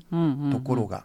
一つね、ミソがあって、はい、じゃあもう一つ質問ですけど100人お客さんが来ると何で儲かります？利益がたくさん稼げる。利益がたくさん稼げる。というのは例えば1個100円のまんじゅうで利益率が、はいありえないから半分ぐらい、50円ぐらいだったとしますと、はい、そしたら1人にしか売れなかったら50円の利益だけど、うん。10人に売れたらその10倍500円になるから、はい。そっちの方が儲かる。うん。はいだけど同じだけコストがかかるわけですよね。はい。で今申し上げたうん50円より500円の方がうん。収益が大きいとは言えると思うんです。ああそっかそっかつまりはい。儲けが大きいとは言えないんじゃないかって話なんですそれ。そうですね。利益というのは、うんうん。経費とか全部取り除いて残ったお金が多いかどうかなんですね、うんでこの時に確かにたくさん売れば額としては大きくなりますよね。そうですね。だけど額が大きくなっても、うんうん。儲かるかどうかっていうのはまだ実は分からない可能性があるんですよ、わかんないですね。はい、そしたらなんで儲かるんですかね、いやなんとなくたくさん売れた方が儲かりそうなのは分かるんです実際そうなんですけどなんでそうなるのかって話なんです。たくさん売れば売るほど上手くなっていくとか？あ わかった。ー、はい。大量生産できるからはい。効率が良くなる。そうですね、はい、スケールメリット規模の経済性ってやつなんです、うん。つまり例えばおまんじゅうの話で言うとおまんじゅうを作るのに手で作ってる分にはいいんだけど例えばおまんじゅうを作るための器具や機械を買いましたと、うん。はじゃあ例えば100万円のまんじゅうを作る機械を買ったとして、はい。その100万円のまんじゅうを作る機械で10個のまんじゅう100個のまんじゅう作るのと1万個のまんじゅう作るのどっちがお得ですかってなると、うんうん。それ1万個作った方がいいですよね、そうですね。なぜならば、は減価償却の時に、うんその100万円分の、まあ、お金を分割して払うわけだから、おまんじゅう1個あたり、その機械代、どのぐらい乗っけなきゃなんないかって話なんですよ。いはい。もし1個しかまんじゅう作らなかったら、100万円のまんじゅうになっちゃう。100万円と、プラス原材料100円だから100万100円ぐらいのまんじになるんですよね。ところがこれ、100万個作ったら、1個あたり1円のコストでその機械作れるんですよね。うんうんつまり、一旦買っちゃったらたくさん使った方がいいですよね。んで、この構造のことをスケールメリット、または規模の経済性って言って、はい。だから、たくさん売る、たくさん作った方が、つまり大量生産の方が儲かるって言えるんです。うんうんうんつまり大切な、ここであの僕が言いたいのは、はい。たくさん作ればとにかく売れるということではなくって、それだけコストを下げる力が強くなるので、投資した分を回収しやすくなるから大量生産した方がいいんだよっていうことなんですよね。うん。だから逆に言うと、製品によってはどの程度の大量生産が効くのかっていう程度の違いはやっぱりあると思うんですよ。うん。例えば100万円の機械を買ったとしてもメンテナンスいるだろうしいつかはまあ潰れたりもしますよね。ははい。でそういうことを考えると頃合いのいい個数っていうのがやっぱりあるはずなんですよね、うんうん。でそれはもちろん業態とかねその内容によって全然違うわけなんですが、うんだから大きければ大きいほどいいというよりはある程度そのビジネスが成立する上でスケールメリット規模の経済性がどの程度効くのかっていうことを考えた方がいいですよっていうのが一つ目の条件。はい。ななるほど。なので、実は、この後の話にもつながるんですけど、ビジネスを立ち上げるときに、どのビジネスがいいかなっていうのは、規模の経済性を生かすことができるかなっていうことなんです。うん。極論なんですけど、はい。機械も何にもいらないと。うん。で、1個売れれば儲かるんだっていう事業だったら、1個だけ売るっていう道もなくはないんですよね。うん。そんなにたくさん売らなくても、はい。ある程度売れてくれれば、食っていけるんだっていうビジネスって結構世の中にあるんですよ。はいはい、はい。そうすることによって魅力的な商品出してるようなうんお店屋さんってたくさんあると思うんだけど、はい。だから規模が大きければ大きいほどいいというのはちょっと思い込みで、うん。ある程度儲かればそれで十分だって考え方もあり得るんですよね、うん。だから、自分のビジネスがどの程度の頃合いを目指すのかっていうのは考えた方がいいっていうことなんですね。はい。はい、でこれでまあなんとなく基本は分かったと思うんですが、はい。2つ目の条件があるんですね。はい。で2つ目にじゃあそのビジネス儲かりそうかどうかを試すための試金石はライバルの話なんです今ももちろんライバルの話はい。が言ったんだけど、うん。これから参入してくるライバルが多いかどうかもとても大切なんです、うん。これ意外と考えない人多いと思うんですけど、うん。今商店街にまんじゅう屋さん1軒あるからよくないよねっていうふうにうん。こうなるんだけどいやいや今はなくても、うん。将来3件ぐらいやってきそうだっていうんだったら、はい。やっぱりリスク高いわけですよね。そうですよね。だから、まあ潜在的な競争者っていうんですけども、これから入ってきそうなライバルがいるかどうかっていうことを、やっぱり吟味しないとダメなんです。うんじゃあどうやったらね、うん。ライバルが増えそうか増えそうじゃないかって考えることできるでしょうね。えー。どうやってわかるんだと思いません？いや思う不思議でしょうが ないです。どっかでこっそり考えてるやついるかもしれないし いないかもしれないしっていう、はいはい。どうやったら想像できるかって話なんですけど。うんどうでしょうね。始めるにあたって簡単に始めれるものは誰でも入ってきそう、うん。でも設備がすごい特殊な設備が必要なものとかは入ってきにくい、うん。うん。ああいいラインですうん。ね 素晴らしい答えだったと思います。そうなんですよね。参入障壁って言うんですけど、はい。入りやすいかどうかなんです例えば今のように技術的な特性だったりとか、うんうん。初期投資が必要だったりすると参入障壁が高いので、うんうんライバルは入ってきにくいですよね。うん。例えば、携帯電話会社ってそんなにたくさんありませんよね、はい。それはやっぱり電波を飛ばすためにその設備を投資しなきゃならなくてそれで何千億ってお金がかかると、はい。でそうするとそこら辺の、ね、人がうん。おいそれとその参入するわけにはいかないわけで、はい。うん。だからやっぱり儲かるわけですよね、うん。ライバルがもうど入ってこないのでじゃあ問題はライバルが少ないと、まあ、さっき言ったように他のライバルとお客さんは取り合いしなくていいので、うんはい。規模の経済性が活かせるようになるから儲かるっていう論理なんです。結局規模の経済性なんです、なるほおど潜在的なライバルが入ってこないということは結局ライバルが少ないからお客の取り合いをしなくて済むお客の取り合いをしなくて済むということはライバルとお客さんを分け分けしなくてもいいので規模の経済性を生かせる、うん。まあ、こういうふうな考え方なわけですね、うんうんじゃあこの考え方をやるとどんなところに参入したらいいかってことも考えられるんですよ。さっきラーメン屋と蕎麦屋がどっちしますみたいな話もちょっとしましたけど、はい。はい。例えばラーメン屋さんを出店するのには資金が1000万円かかりますと。はい蕎麦屋を出店するのには500万円の資金で出店できますと、うん。はい。さあどちらに出店しますか？どちらもできます。私そば蕎麦。国枝 さんはどっちにしますえーか、私ラーメン好きだからラーメンかな。まあね、あの好き嫌いもとても大切なね、条件だと思うんですね。例えば手元に1000万円あったとしますね。うん。1000万円すっからかになってラーメン屋に投資した方がいいか、うん。500万円残して、500万円で蕎麦屋をやった方がいいかって悩みどころだと思いません？悩みますね。手元資金残しておいた方が何かあった時にね、はい運転資金いるじゃないかってリスク対応のためにお金残すって方法もあるし、はい。はでも、ん1000万使い切るということはこうも言えるんですよ。ライバルも出店するために1000万必要だから、うん手元に500万しか持ってないライバルは参入できないんです。そうですね、うんだからライバルの潜在的な参入の脅威が減るんですよ。そうだ、うん参入しにくいから。うんってことは、リスクはあるけど、一か八かで高い壁を越えておいた方がその壁は入った後自分を守る壁になる可能性が高いんです。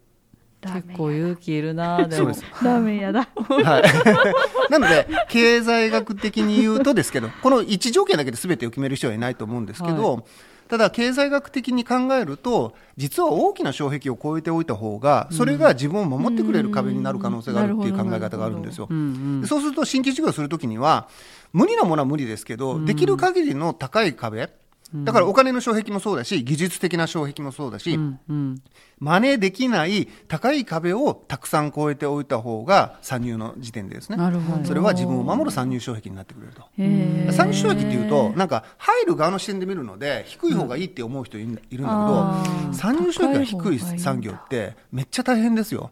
ね。どこでも誰でも開業しちゃうので、うん。ライバルがもううようよ出てきちゃって、そうですよね。もう本当にこうお金競争になっちゃそううというすよね。値引き競争の結果儲からないビジネスになってしまうということを考えると実はそっちの方がいいとはい。いう考え方もあるっていうのが、まあ、2つ目の条件。はい。意外と考えると深い感じがしませんか？深いですね。しますね。でもう一つあるんですよね、はい。でこの参入障壁の話の、まあ、ちょっと延長線上かもしれないんですが、うん。今度は製品商品ですね。の差別化の程度のお話なんです。これが3つ目の今日の最後の条件なんですね。差別化。はい、差別化つまりいろんな製品に対して工夫ができるかできないかってことです。例えば固定電話ってありますよね、はい、うん。固定電話ってサービス買いにくくありません、うん。家に固定電話引いてる人は、はい。どういうふうな工夫をしてもらえたら嬉しいですかね？めっちゃいい音質で提供してほしいですか？なんかかける時間帯によってここが安いですとかやってほしい、あー結局値段の話になりますよね、はい。値段以外ではありますか？まあ、日本じゃありえないけど通信が途切れないとかあそうですよね。品質の問題、うん。つまりこれ考えるのめっちゃ難しいと思うんです、はい大抵普通電話はつながるし、はい。音質なんてそんな違いないし。そうですよね。そうですね。そうすると工夫しようがないんです。はい。うん。工夫しようがないと何が起こるかっていうと値引き競争しかないです。勝つために。そうするとお互いでもう消耗戦ですよね。はい。値段を下げて下げて下げてお互い下げ合って安いから契約してくださいっていうふうになってしまうので勝てないんですよね。つまり儲からないんですよね、うんうんでこういうビジネス市場はやっぱり儲からない市場なんですつまり製品の差別化ができるような可能性があるような特性を持っている商品。製品サービスコンテンツですね、だからアイデアで勝負できる市場じゃないと実は儲からない、はい、そうか。そうじゃないと値段競争になってしまう。という話なんですね。なので3つ目の条件は差別化の程度が高い可能性がある。いろいろできるっていうことの方がとてもいいっていうことになっちゃうんですよね。でこの3つ目のところで出てくるのが実はまあセグメントの話なんですね。この3つの条件を使って考えられる、はい。セグメントって何かって話なんですけど、はい。市場と一緒です。つまり自動車とか、ラーメンとか一つの事業に一つの市場があるっていうふうに考えられますよね。はい。ただラーメンの業態の中にも例えば味噌ラーメン市場があるかもしれないし醤油ラーメン市場があるかもしれませんよね、うん。っていうことを考えると小さな市場が市場の中にあると思いません？自動車でいうと、自動車っていうと大きいじゃないですか、はい。でも例えばワンボックスカー高級車、スポーツカーっていうふうに小さなくくり、はい。ちっちゃな市場がその中にありますよね、ありますね。このちっちゃな市場ニーズによって細分化した市場のことを実はセグメントっていうんです。うん。企業から見るとそのセグメントは同じニーズを持った人たちの集まりに見えます。はい。例えばスポーツカーセグメント、うん。まあうん。面倒くさいのでスポーツカー市場っていうこと多いですけどね、はい。はい。そのスポーツカーのセグメントはスポーツカーが好きなような人たちが集まってますよね、そういう人たちでもしかしたら理系なのかそ技術が好きなのか、それとも若いのかスピード狂なのか分かんないですけど、はい。そういう人たちが集まってるわけでよく似たニーズを持った人たちの集合体に見えるわけですよね、だからその人たちの顔色を見てその人たちが好きな車を開発していけばいいっていうふうに考えられるんです、はい。うん。でそうすると何ができるか。はい。工夫ができるんですね。う。うん。んこういう人たちがいるんだったら例えばスポーツカーセグメントだったら、エンジンは水平対向がいいとか、V 型6気筒がいいとか、いやいや直6だよねとか、ターボはありか NA エンジンがいいかとか なんかいろいろありますよね、はい。でそういうことをお客さんの顔を見ればやっぱスポーツカーは V6 だよねとか直6だよねとかっていうふうにうん。こう言うことができるわけで工夫ができるわけですよね。はいつまりセグメントっていう小さな市場を見極めていくことによって、工夫のポイントをこう見つけていくことができるんですね。先ほど3点目のところで差別化をするためには工夫した方がいいっていうふうに申し上げたんですけど、はいじゃあどういうふうに工夫って考えられるのって皆さん思うと思うんですよ。で工夫した方がいいっていうのは簡単ですよ。だからその工夫が難しいんじゃんっていうふうにこう思うと思うんです。そうですねで私がここで言いたいのは工夫をすることそのものは能力だとかセンスだっていうふうに思ってほしくないってことなんですね。ちゃんとお客さんの分析をしてどういったニーズを持っているんだろうかっていうことを見極めれば、おのずとどうすればいいか見えてくるって話なんです。うん。よくあるのは自分のセンスでねこれがいいと思ったからこれを売るんだみたいなね、でたまたま当たることはありますよ、はい。なんだけどそれってやっぱりリスク高いんですよね。ですね。お客さんのニーズ見ずに自分が押し付けたいこれがニーズのはずだっていうのを売っても多分売れないんですよ確率的な話で言うと。でそういうことを考えるとセグメンテーションって言いますけども、どういう工夫をしたらいいかのヒントになるのが市場の中でも小さな市場としてセグメントを見極めてそこに集まっている人たちの顔色つまりニーズを見極めることでこういう特徴付けをすると売れるなってことを工夫としてやっていく。でそれが製品の差別化につながって先ほど言った儲かるっていうところにこうつながっていくんだっていう話なんですよね。はい。まあ、そう考えていただくといいんじゃないか、まあ、ここまでが、まあ、セグメントをオチとしたどの事業どのビジネスが儲かるのかっていうお話でした。今日はセグメンテーションについて学びました。次回はセグメンテーションのお話をさらに深掘りしていきます。使える経営学シリーズ第20回セグメンテーションの深掘り。今日はセグメンテーションの深掘りっていうことなんですけれども前回は新規事業をやっている方を想定してセグメントのお話をしていただいた感じがあったんですけれども例えばすでにもう事業をやられている方がいるとしてそういった場合にセグメントっていうのはどういうふうに使っていったらいいのかなと思ったんですが。まあ、そうですよね、はい、まあ、セグメントってそのすごい基本的な概念、まあ、いろいろ使い方というか説明はできるんですけど、はい、前回確かにね新規事業これからビジネス始めようとしている人が儲かりそうな市場どこだろうみたいなのを探すのに試金石として3つの条件がありますよってお話をしました、はい、で特に3つ目のね製品差別化のところでセグメントっていうのがとても有効に使えるんだってお話だったんですけども、じゃあ新規じゃなくてもうすでに事業をやってる方、うん、まあ、こういう方も多いと思うんですけど大企業でも中小企業でもそうですね、はい、がセグメントってどういうふうに使ったらいいのみたいな、あのこともあると思うんですよね。はい、で例えばなんですけどすでに事業を起こしていてやっぱ気になるのは今ある自分とこの商品を売りたいわけなんだけど、その売るために必要なことは簡単に言えばライバルを蹴落とせばいいわけですよね。はい。これはライバルが少ない方が儲かるっていう前回の話と一緒で、ライバルが少ない方がたくさんのお客を囲えるし、囲ったらたくさん売れる結果規模の経済性生かせるから儲かるっていう前回勉強したことですよね。はい、っていうのでじゃあどうしたらライバルを蹴落とすことができるのか、うん、もう一つは、うん、そんなに簡単に蹴落とせませんよね。いやと思います。蹴落とせなかったらどうしたらいいのか。という話ですね。まあ喧嘩じゃないんで殴り合いするわけではないので、蹴落とすって実際にはないじゃないですか。だけど例えばまあ出し抜くとかですね、はいはい、そういうことはやっぱりやっていかないとダメなわけで。うんでね、でもうちょっと違う表現をすると同じような商品作っててもお互いが少しずつポジションをずらして、まあ、住み分けをするっていう方法もこうあると思うんですね。はい、で市場の状況にもよるんですけれども、うん、この住み分けっていうのもとても大切だと思うんです。そうですね、はい、だからお客さんがまだまだ増えるっていう市場だったら競争して蹴落とすっていうことをね例えばライバルより安くとかね魅力的にすることで蹴落としていくっていうのもあるんだけど、うん、問題はもう製品そのものが完成度増しちゃってこれ以上工夫もしにくいよと、うん、つまり製品の差別化の程度もある程度もう限界が見えてきたっていう状況の時に、うん、じゃあライバルにその差をつけられない中でね、うん、でも生き残っていくためにはどうしたらいいかって気になると思うんですよ。まあ、こんなことを解説するために、一つちょっと具体例でね、お話をしたいと思うんですけど、はい、皆さん、ペットボトルのお茶って飲みますか、飲みます。まあいろいろね、最近出てますし、緑茶飲料とかもね、よく飲まれてるなというふうに思うんですが、うんうん、このいわゆる緑茶ペットボトル飲料の市場って、うんはい、パイオニアってどこかご存知ですか？市場を立ち上げた製品。多いお茶？そうなんです、うん、伊藤園っていう会社がやってる多いお茶が、はいまあ、ある意味初めて市場に投入していて、うん、っていうか最初はそこしか作ってなかったんだけど、はいはい、でペットボトルの冷たいお茶を売ってたんですよね。はい、でこの後にこの独占市場ですね伊藤園の多いお茶しかなかった市場に切り込んだ商品があるんです。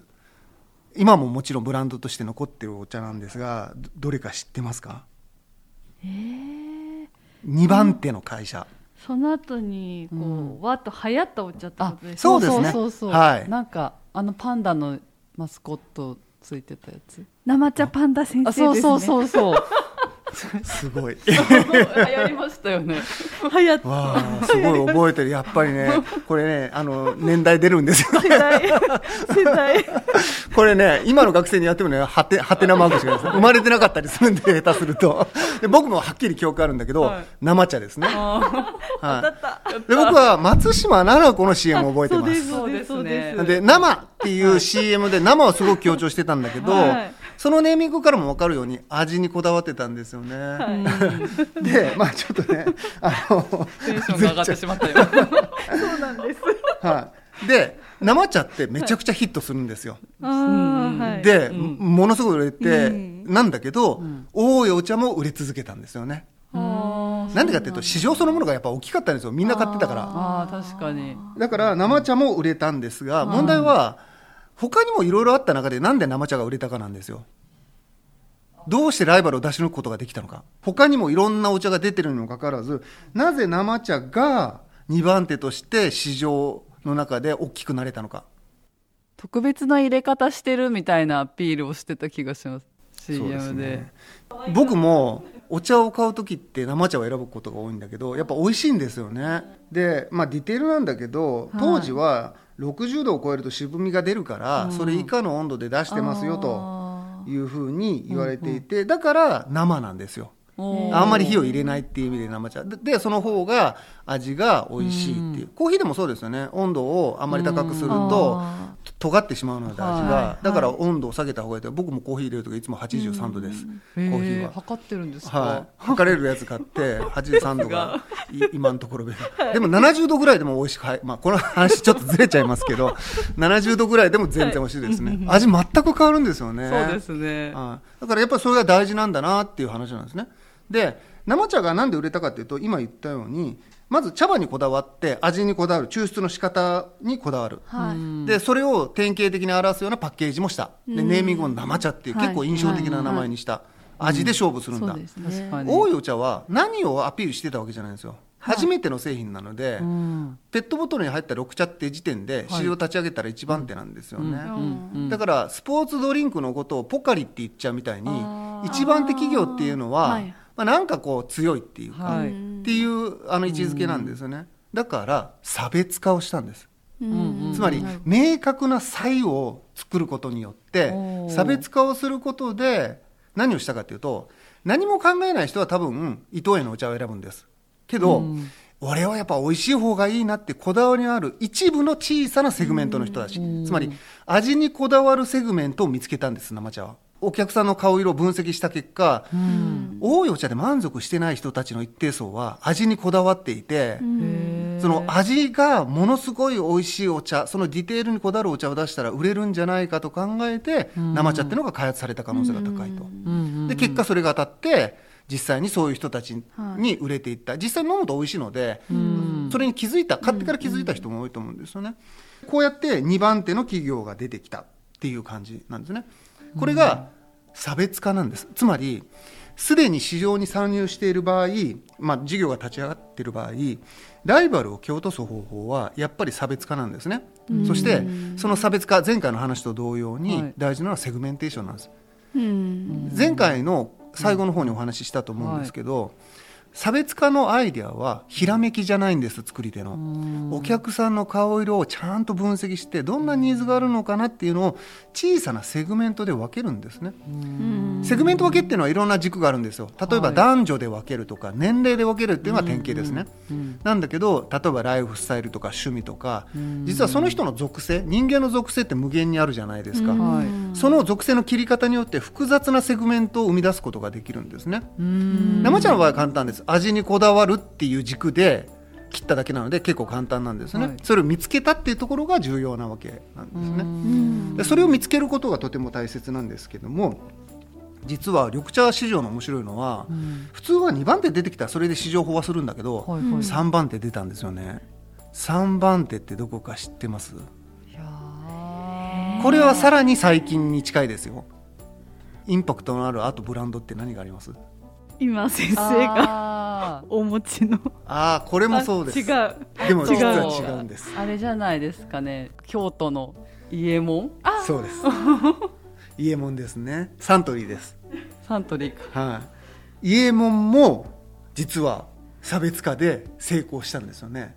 じゃあ質問なんですけど伊右衛門知ってると思うんです1回ぐらい飲んだことあるかなと思うんですけど、はい。どういう差別化をしたか想像つきますか？生茶は味で差別化したんです、はい。で同じように差別化しないとやっぱ勝てないんです、うんうんじゃあ伊右衛門は何の差別化をしたかって話なんですよね。私今京都しか浮かんでこなかったんですよ、うん。なんかおしゃれみたいなおしゃれなお茶みたいな、うんうんうんうん。なんか味のことは申し訳ないけどほとんど覚えてないです。うん。そうですね。じゃあ味じゃないんですかね。CM とか覚えてます？まあ今もやってますけど。あれ宮沢りえですよね。そうです。宮沢りえともっくんが出てるんですけど、あ、そうですね。で、まあ、徹底的に和風の雰囲気で出してる、最近ちょっとね特茶とか出してるの変わってきてますけどはいはい。ただ伊右衛門は伝統的なそれで推してるんですね、うん。なんで伝統的に推してるかっていうと福寿園という京都のお茶屋さんを持っってきてそのブランドで売ったからなんですよね、だからイエモンが最初に出てきた時のパッケージは竹の筒のイメージなんです、はいはいはい徹底的に京都なんですよ。つまりブランディングで勝負したんですイエモンって。あでブランディングをするファクターって実はサントリーだからできたことがいくつかあって、はい。はいもちろん老舗作法の力を借りたんです、はい。その福寿園っていう。で京都のブランドイメージも借りたんです、はい。もう一つ山崎っていうウイスキーをサントリーは作ってるんですよね、で山崎っていうのはその地名なんですけれども、はい。大阪府と京都府の府境のところに大山崎っていう地域があって、そこに工場を持ってるんですよね、はい。でなんでかというと美味しい水きれいな水が取れるからなんだけど、そこでその蒸留されたというか作られたそのウイスキーが山崎っていうブランドになってるんだけど、はい。あの高級ウイスキーで使ってる水を使ってますって言えたんですよね。これもブランディングなんですよでまあ、当時はそういう売り込み方になったんですけど、はい山崎の天然水を使ってっていう売り方になってたんですよね。うんうんでそうするともう完全にブランドっていうのが見えてくると思うんです。うん。つまり自分自身で何かブランドを作るというよりは大山崎の天然水同時に福寿園っていうもの京都というブランド感これらを合わせてブランディングをすることによってどっちかというと価値というよりは意味ですよね。ストーリーで魅力を増したっていうやり方をしたんですよね。でこれがサントリーのイエモンっていうのが3番手として成功して一気に一時期には1位に売れるぐらいすごくこう伸びたっていうねうん。商品。なるほど。ではい。話長いんですけど 実はさらにあってさっき今川さんが突っ込みそうになったうん。綾鷹ですよね、やったか。はい、これコカ・コーラがやってる。はい。で実は今一番売れ筋って綾鷹とか多いお茶なんですね。多いお茶は結構不動の一番みたいなところあるんですけどうん。綾鷹が実は結構売れてるんです。今いや多分生茶とかよりも、うん。あの伊右衛門よりも綾鷹の方が売れてるんですね、うん。で綾鷹ってじゃあもうここに物があるのでね見ながらこう考えていただけると思うんですけど、はいはい。どういう差別化したか分かります？CM とかでその、専門家が選んだぞって売ってませんか？ああそうですね。あ違うのか。急須で入れたお茶に近いってやつですね、うんうんでなんか職人さんというかうんうん。が「あやたかうまい」みたいな。なはいはい。そうですやってねるかも。味で勝負してますよねその意味しかもそれを評価してるのがそういううん。味にうるさい人が評価してるぞ美味しいんだぞってアピールですよね。うん。なんかそのお茶多分急須で入れた感みたいなのでなんか下になんか沈殿してますよね。はいはい。茶っ葉みたいなの。そうですね、はい。確かに。それでなんかお茶らしいなって思って結構買います。そうですよね、はってことは、はい。味ですかね。でも味ってさっきの話で言うと、生茶がもうやってるんですよね。えここにヒントあるんですよね。宇治作法神林春章本店って書いてるんですこれどっかで似たようなフレーズ聞いてません？ー、えさっきの福寿園ですか？京都の福寿園京都の宇治の神林春章本店。同じようなことやってます味が美味しいっていうのは生茶と同じようなことやっててあ一方で老舗作法のパワーブランドは神林春章本店から借りてきてるんです。すごいですよね。実は綾鷹ってもともと綾鷹っていうお茶じゃなかったのコカ・コーラ知ってます？えー、比較的最初の段階では「はじめ」ってお茶だったんです。あ覚えてます？もう一丸って書いてあるところが全然売れなかったんですよね。ー。特徴的で迷いに迷って数年間それ繰り返した結果うん「はじめ」の中に一つのなんていうかラインとして綾鷹っていうのができたんです。で実は綾鷹って最初から独立したブランドじゃなくて最初は「はじめ綾鷹」みたいな売り方だったんですよねでそのうち綾鷹だけになってなんでかというと急須のマークがついてるような急須のお茶。で神林春章本店って特徴付けをすることによって綾鷹ってネーミングが多分ちょうど良かったのかなって僕は勝手に推測してるんですけども、で綾鷹で勝負をかけて今や売れ筋になったと、でコカ・コーラの強みは何かっていうとベンダーマシン自動販売機があちこちどこにでもある。うん。流通経路が圧倒的に確保されてるのでどこにでも買ってもらえる。だから、なるほど全方位戦略ですよ。どんな人にも受け入れられるようにとにかくあちこちで売れるので、どのお客さんも逃さないように看板春章本店も味も全部突っ込んだんです、すごい。はい、で綾鷹が売れてると。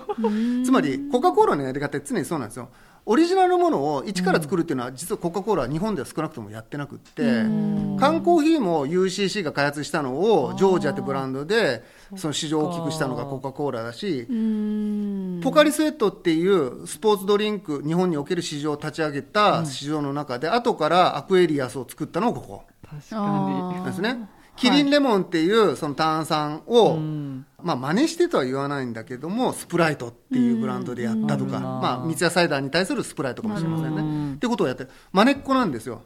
ただ真似っこが上手なんですね。で全方位性なくとにかくあちこちで売れるので圧倒的に目につくところに置けるんですよね。だからこれで成功したつまりこれは差別化としては全方位戦略としての差別化をしたっていうふうに考えることができるんですね。ということを考えると、はいはい。差別化っていろいろあるっていうふうに思いませんか？本当ですね、でこれはそれこそ創造性の範囲でいろんな差別化がこうあり得る。ただしポイントは再三繰り返しているようにお客さんの顔色見てください。ニーズをちゃんとつかみ取ることがとても大切です。コカ・コーラなんてみんなのニーズ取り込もうとしてるわけですよね。はいは生茶は味のニーズにを、うん。あの人たちを取り込もうとしていて、ブランドとかでお茶を買う人はサントリーが取り込んだ、いろんな差別化をやることによってそれぞれの好む人たちを小さな独占で買い占めてるんですよね。売り占めてるというか、ん。それが成功している事例になるということでそういった意味でセグメンテーションセグメント分けっていうのは、すでに市場として参入しているところでライバルを蹴落とすために、ニーズに合致したものを作っていくことによって差別化をすると。でそれによって2番手企業3番手企業でも生き残ってこれをまあ厳密にはポジショニングって言ったりするんですがお互い住み分けをしていくことがこうできるんですよねと、まあ、それがまあ大切なポイントだった、まあ、これが一つのセグメンテーションのまあ効果っていうか、まあ、そういうお話でした。今日はセグメンテーションについて深掘りしていただきました。次回は製品ライフサイクルについて学んでいきます。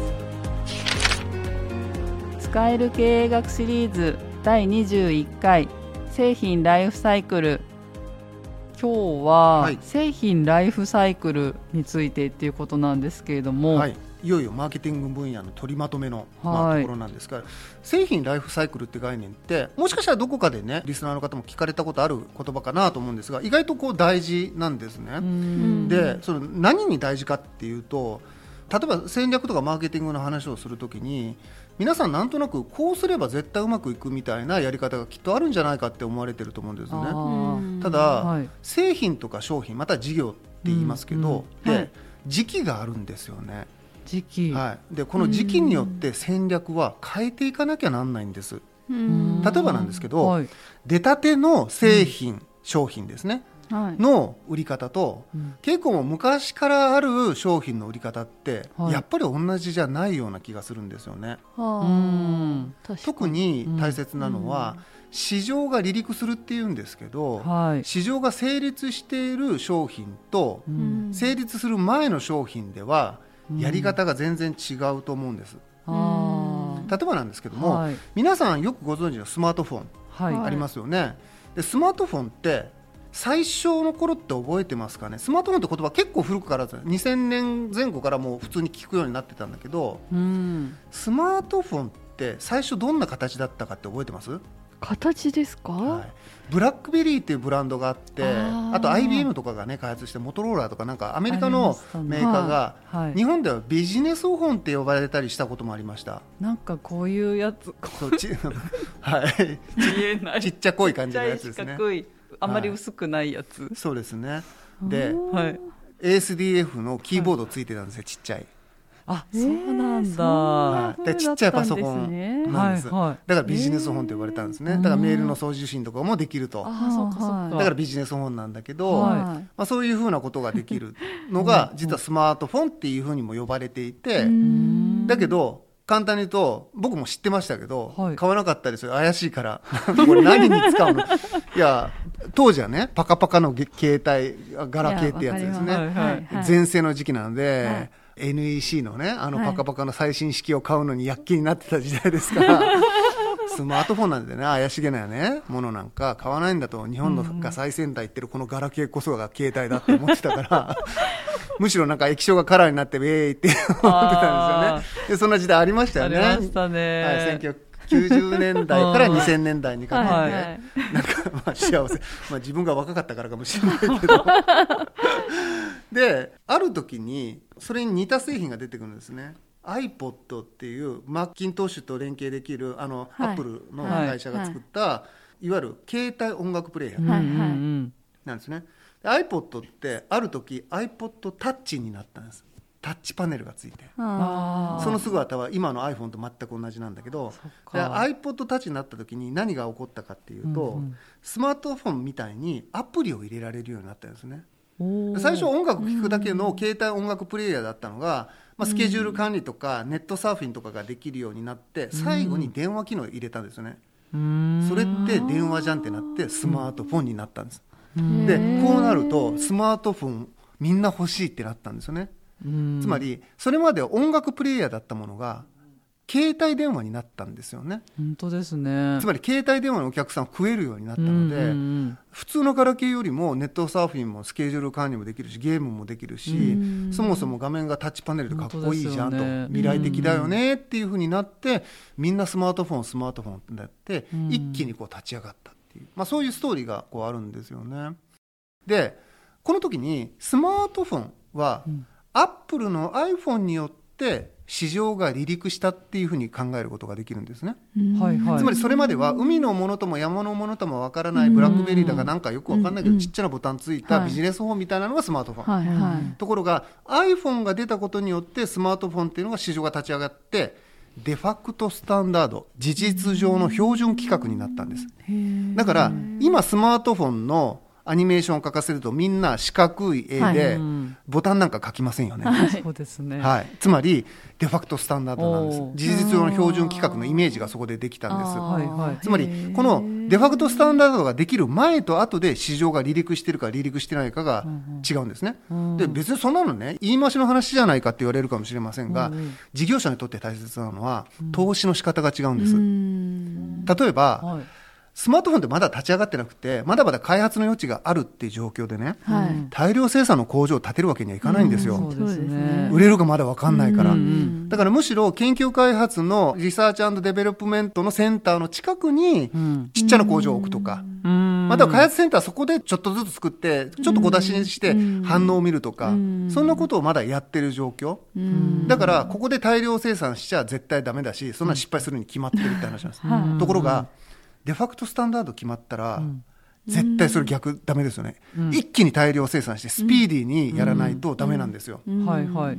なぜかというと工場でも何でもそうなんですけど、経験曲線効果っていうのがあって、はい。たくさん作れば作るほどはい。経験が溜まっていくので、まあ、経験値が溜まっていくわけで安く作れるようにうまく作れるようになるんですよ。うん。そうすると同じものを作ってても安く提供できるようになるので、うん。ライバルよりも安くていい品を提供できるっていう意味でうん。ははい。スピードも大事なんですよね。ん。つまり市場が離陸してもうこれ以上ね新しい企画に変わんないなと思ったら、一気にそれにみんな投資を始めて、うん。お客さんも買い控えしますよね。スマートフォンってまだまだ落ち着いてないなって時点で買おうという人いないんだけど、はい。アップルが iPhone 出してあれがスマホだってみんな思ってると、今後もうあの形でスマートフォン落ち着くだろうってなったら、ん。様子見してた人も一気に買いますよね、うんうんうん買う人も一気に買うし作る方も一気に投資するので、大量生産大量販売が実現して値段も下がっていくっていう時期になる。はい。でうん。デファクトスタンダードができる市場離陸前の時期のことを生成期とか早々期とかっていうふうに言ったんですよね、まあ、導入期ってここでは呼んでおきたいと思います、はいでデファクトスタンダードができた後のギュッと伸びる時期、はい。大量生産が始まって値段が下がっていく時期のことを成長期っていうふうに呼びます、はい。で大事なのは導入期と成長期の見極めの方法ですね。これ、見極めることを失敗したら負けます早とちりするとデファクトスタンダード決まってないのに大工場を作っちゃってその投資全部捨てることになる。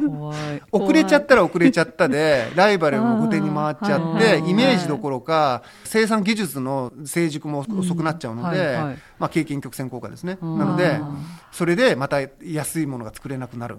うん。この見極めっていうのが実はとても大切っていうことができるんです。難しそそうなんです。だから製品ライフサイクルが教えてくれるのは、皆さんこれをお聞きの皆さんが事業者だったとして、はい。うんあなたの扱っている事業商品ですね、はいが今製品ライフサイクルのどこにいますかって話なんです。で今は導入期と成長期の話をしましたが実は全部で4つあって、成長期って大量生産が始まって、うん。安いものを作れるところが勝ち残っていくんですね、逆に言うとそうじゃない会社は淘汰されて買収されちゃっていくんですよ、うん。でその結果何が起こるかっていうと成長期を通じて淘汰の結果、まあ、独占か寡占か大きい企業にまとまっていくんですよ、はい。携帯電話の会社あのキャリアの方なんですけども、はい。は昔結構いろいろあったの覚えてます？いや通貨とセルラーがあって東京では通貨セルラーだったんですけどそれとは別に移動っていうブランドがあって覚えてないな。でドコモがあってとかね。もうまだって地域によっても全然違ったんですよ。へえっていうように乱立してたんですはい。だけどこれが値段競争とかを含めて淘汰されていって今の大体3台、まあ今楽天入って4つかぐらいにこう落ち着いていった。これがいわば成長期の過程なんですよね。うん。値段競争で体力ないところ負けていくんですよね。で大きいところに吸収されていってうん。大体落ち着いて河川の状態になると今度は安定期って呼ばれますうん。安定期の状況になるとはい。それぞれ生き残った大きな会社しか残ってないので、うん。お互い潰し合うような勝負はしないしできにくいです。今の携帯電話会社見ると横並びなのなんとなく分かりますよね,、そうですね。それはもう潰せないの分かってるんですよ。大きすぎて勝負かけたところで消耗戦になっちゃうのであえて勝負しないっていうふうにだんだん落ち着くと。国がそれに嫌気がさして、はい。安くしろとかっていうふうに言わないと動かないっていう市場の原理としてはそれは当然の反応なんですよね。で安定期はその意味で前回も勉強したポジショニング。お互いちょっとずつずらしてポジショニングして住み分けをしましょうと、はい。潰れない程度にお互い生き残っていきましょうねと。お茶で言うとあんたんとこは味で勝負するんだったらうちはブランドで勝負するわみたいな勝負の仕方で少しずつずらしてかぶらないようにかぶらないように点に住み分けをしていくわけですよね。これが安定期のやり方。はいで安定期も一定数来ると今度は衰退期にかかっていきますよね、もしかしたら緑茶って緑茶のペットボトル衰退期に近いのかもしれないですね。うん。例えば昔って緑茶の前に飲んでた冷たいペットボトルって何でした？サントリーのやつだそうです。ウーロン茶はウーロン茶ってまあ有名な商品でサントリーがね、はい。中国に冷たいウーロン茶を逆輸入させたっていうぐらいねインパクトの商品だったんだけど、はいはい。お茶といえばウーロン茶だったんですよ。それが多いお茶以降緑のお茶に変わったんですね。今も結構緑のお茶はメインですけどっていうふうに変わってそういうふうにウーロン茶も衰退期に入ったわけですよね。いつかはなくなるんです。そうですね。つまり人間人生と一緒で生まれておぎゃーの導入期、うん。そこからデファクトスタンダードの成立を経て一気に伸びる成長期。はい。で淘汰を経て落ち着いて住み分けをする安定期、うんうん。最後はもう時代遅れになって死んでいく衰退期。っていう感じなんですよ。これが製品なんですよ。で 今申し上げたようにそれぞれの時期で戦い方が違う。うん。導入期は大量生産とかの投資しちゃダメ、はい。むしろ技術開発に力点を置きましょう、うんうん。成長期は逆で大量生産のための投資で大規模な工場を立ち上げて競争に勝ちましょう。うん。安定期はお互い住み分けをしてポジショニングで生き残っていきましょう。うん。最後衰退期は早く足洗って違う市場に行った方がいい。でこういうふうなやり方をうまくやらないと安定期に成長期のやり方やったりとかしちゃうとあんまりやっぱうまくないわけですよね。だから無理しちゃうと良くないんです。でその意味で自分のその抱えてる事業がどこにあるのかっていうことをいわばまあプロットするというかね。はい。どういう位置づけにあるのかってことを分析して戦略を考えるってこともとても大切なんですよ。それが製品ライフサイクルっていう概念が教えてくれることっていうのがここまでのお話でした。で、製品ライフサイクルをもうちょっとこう使った戦略を一つ最後にねご紹介しておきたいっていうふうに思うんですが、マーケティングというより戦略論の授業でねよく使われる概念で、プロダクトポートフォリオ PPM ってやつなんです。これ難しいんですけど、はい。表現は、うん。あのボストンコンサルティンググループでコンサル会社アメリカのが開発したって言われていて何かっていうとねこう縦軸にこれ難しいんですけども軽く聞き流してください、縦軸に市場の成長率で横軸に相対的マーケットシェアを置いて、まあ、簡単に言うと今勉強した製品ライフサイクルの順番で、うんどのようにお金をかけたらいいか計算しましょうねっていうやり方。投資の仕方なんです。はい。でこれなんでかというと、これ大企業とかには特に大事なんだけど、はい。一つの授業だけで食ってるビジネスってそんなに多くないんですよね。うん意外と売れ筋の商品持ってる時に、うん。やっぱ次の商品に手を出しておかないと、うん。さっき言ったように製品ライフサイクルが教えてくれるように、い。つかは衰退期になるんですよ。だから一本の商品だけで勝負しちゃうと、それが衰退期に入った時、会社ごと潰れちゃうんです。だから、潰れる前に新しい事業に手を出さなければならないんですけども、うん簡単じゃないですよね。だってお金かかるから。そうですね。コストもかかります。はで、そうすると、どう考えたらいいかっていうのを、この PPM、ボストンコンサルティンググループの人たちはこう教えてくれるんですね。い。はい。はい。いわば導入期にあたるおぎゃーって生まれた状態ですね、商品が、は問題児製品だっていうんです。で問題児製品は、の特徴はプラスつまり資金の流入が少ない。儲からない、うん。はい。海のものとも山のものともわからない。マニアぐらいしか買ってくれないから、けどお金をかかるんですよ技術開発して工夫していかなきゃなんないので、資金の流出が大きいだからプラスがちっちゃいのにマイナスが大きい問題児なんです人間に例えるとはい。ただ、いつまでもそういうわけではなくって、それがデファクトスタンダードの成立を経て、今度は成長期に入りますよね。うん成長期に入ると、花形製品。はい。まあ、人間で言うと、高校生とか、大学生ぐらい。うちの息子いい大学入ったんだよねっていう自慢ができる花形です。だけど人間もそうですけど、花形製品は、そういった意味でプラス大きいです。自慢はできるし。だ成果も出し始めるんです。製品も儲け出すんだけど、一方で大学は学費もかかりますよね。資金の流出も大きいんです。製品もそうで大規模な工場を作ったりしなければならないので、成長期お金かかる。だからプラマイゼロなんです。プラスもマイナスも大きいんですね。だけど派手なので、まあ花形製品。はい。ははいい。人間としても一番目立つ時期。うはんはい、何かを生み出し始めるんだけれども、金もかかる状況ですよね。人間で言うと若い時。はいい。はい。ですね。で、それもいつか淘汰されていって、火星の状態になっていくと、今度は安定期になると言いましたね。うん安定期になると、今度は金のなる木製品って言われるんです。つまり安定期は儲かるって話なんです。でそれはどういうことかっていうと、うんうん金のなる木製品は安定期に相当するので、プラスすごく大きいんです。さっきで言うポジショニングとか住み分けをするので、製品の工夫とかあんまりしなくていいんですよね。もう大体決まってるので、はいはい開発する技術とかを、あの、あんまり派手にお金かける必要はないんですよね。でそうするとマイナスが小さくなっていって、プラスは相変わらず大きいんですね。売れ続けるので。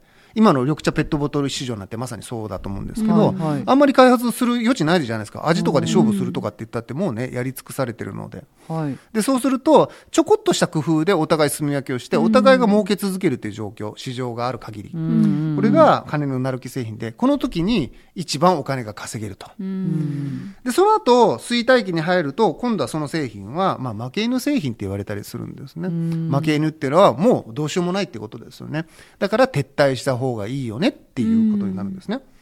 で、なんでそんな言い方を変えるのかっていうと、今言ったように、プラスマイナスの資金の流入と流出で計算すると、金のなる木製品の時がプラスが一番大きいんですね。はい。で、問題児製品の時がマイナスが一番大きいんです。はい。うんということは、金の歩き製品を抱えている時に、そのタイミングでそのお金、稼いだお金を問題児製品に流していくっていう、プロットというか、はいその、はい。ポートフォリオを組まないと、うんうん。それが金の歩き製品が負け犬になっちゃったら、今度はプラスのお金なくなっちゃうので、そうすると次の製品育てられないんですよ。うん。だから、儲けてくれる、まあ、製品があるうちに、金のかかるものに手をつけておく。こうやって、いわばビジネスの循環っていうのをやっていかないとダメなんですよっていうことなんですね。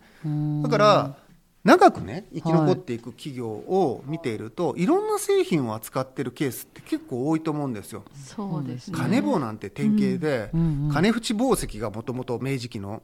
でそうすると紡績業、まあ、綿花から糸とか布を作る会社が、はい。まあ、フリスクとかね今は金棒じゃなくなりましたけど、食品にまで手を出してるとうんかあと化粧品とかねあと繊維はずっとやってますけどいろんな多角化をしてきたわけなんですけども、はい。長く生きてる会社っていろんな事業に手を出してますよね。うんでそう考えると一つの事業だけで長く生き残るっていうのはやっぱ難しいんですよ。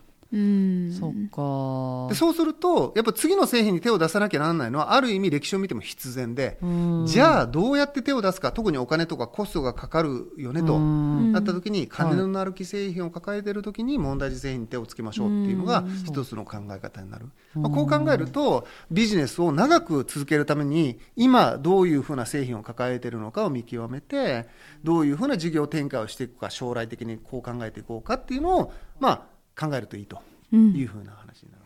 まあ、その意味でも、プロダクトポートフォリオ PPM っていう話を今、金のなる木製品とかの話ですね、はいをしましたけども、これもベースはお分かりのように、製品ライフサイクルなんですよね。ライフサイクルをベースに時期があって、その時期に適した戦略があるんだっていうことを覚えておいていただくといいんじゃないかなっていうのが、まあ、今日のお話でした。今日は製品ライフサイクルについて学びましたいやー先生実は今日でこの使える経営学シリーズ一区切りはい。したっていうことなんですね。はい、たくさん、あはい。の コンテンツを話しましたね。はい。はい、聞かれてる方も大変だったそうそうと思います。ここまでついてきてくださった皆さん、ありがとうございます。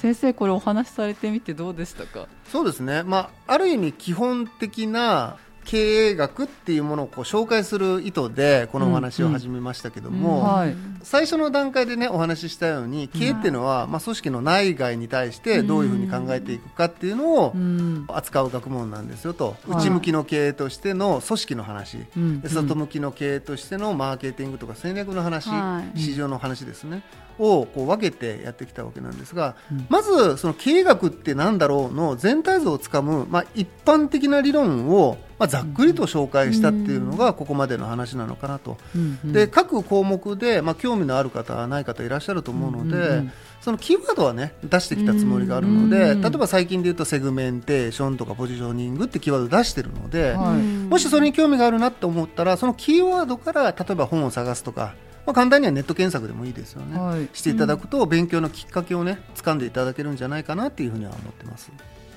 お二人ははい。いかがでしたか？聞いていてあのすごい恥ずかしいんですけど私たちもこれ大学院の講義で聞いてるはずなんですけど 改めて実践に即したっていうかはい。これってどうなんですかねって先生に質問されたらポカーンとしちゃったなと思って ああそうですね、はい。あとは今の自分の仕事の問題と照らし合わせると、はいはい過去にその気づきがなかったところの気づきがまた同じ話なんですけど、はい。改めて先生と話すると、うん。あ気がついてなかった。この話されてる意味ちゃんと分かってなかったんだなっていうのをに気がつきました。確かにそうですね。あと講義は知識として聞いちゃってたんですけど、実際ここでこう3人で話してると、じゃあ自分がやるってなったらどうしようかなとかリスナーさんこんな人かなって思いながら じゃあこの方だったらなんかどんな風な想定をするかなとか、はいなんかそういうのを考えてるとまた全然違った内容に聞こえてきたなっていうふうに思います。うん。やっぱりそのご自身の実践に照らし合わせて、はいじゃあ自分のケースにはどう当てはまるんだろうなっていうふうに考えていくことが、うん。やっぱとても大切だと思うんですよね。僕も具体例は比較的多めに出したつもりはあるんだけど、はい。やっぱアナロジーとしてその、はい。じゃあその話はうちの会社ではどういうケースになるだろうなっていうふうにこう当てはめる、類推で考えていくことによって多分本当の意味での理解ができるし、理論って僕思うには簡単に使うべきものなんですよね。外してもいいし間違っててもいいから、一旦使ってみるっていうのがこうとても大切で。はまあ、武器の使い方って僕いつも言いますけど、あーはい。武器は使ってみないとうまく使えるようにはならないんですよね、うん。最初はなんか裏側で切っちゃって全然切れなかったなみたいなことあっても全然いいと思うんですよね、うんだけどあこういう使い方なんだみたいなことを体得していくことこそが多分学びなんですよね、でそれが多分身についた知識になるってこととほとんど同義だと思うので、ん。そういう意味で恐れずですねそのここできっかけとしてこう学んだことをこう実践に使ってみてちょっと理屈っぽくね、はい。考えてみる。日常実践を、ちょっとこう学術的にね、はい切ってみようかみたいな、そのことを癖づけていかれると今までとは多分違ったビジネスをできるようになるはずなんですよね、まあそんなきっかけに、ね、なるとすごくいいなっていうのは個人的に思いますけどね。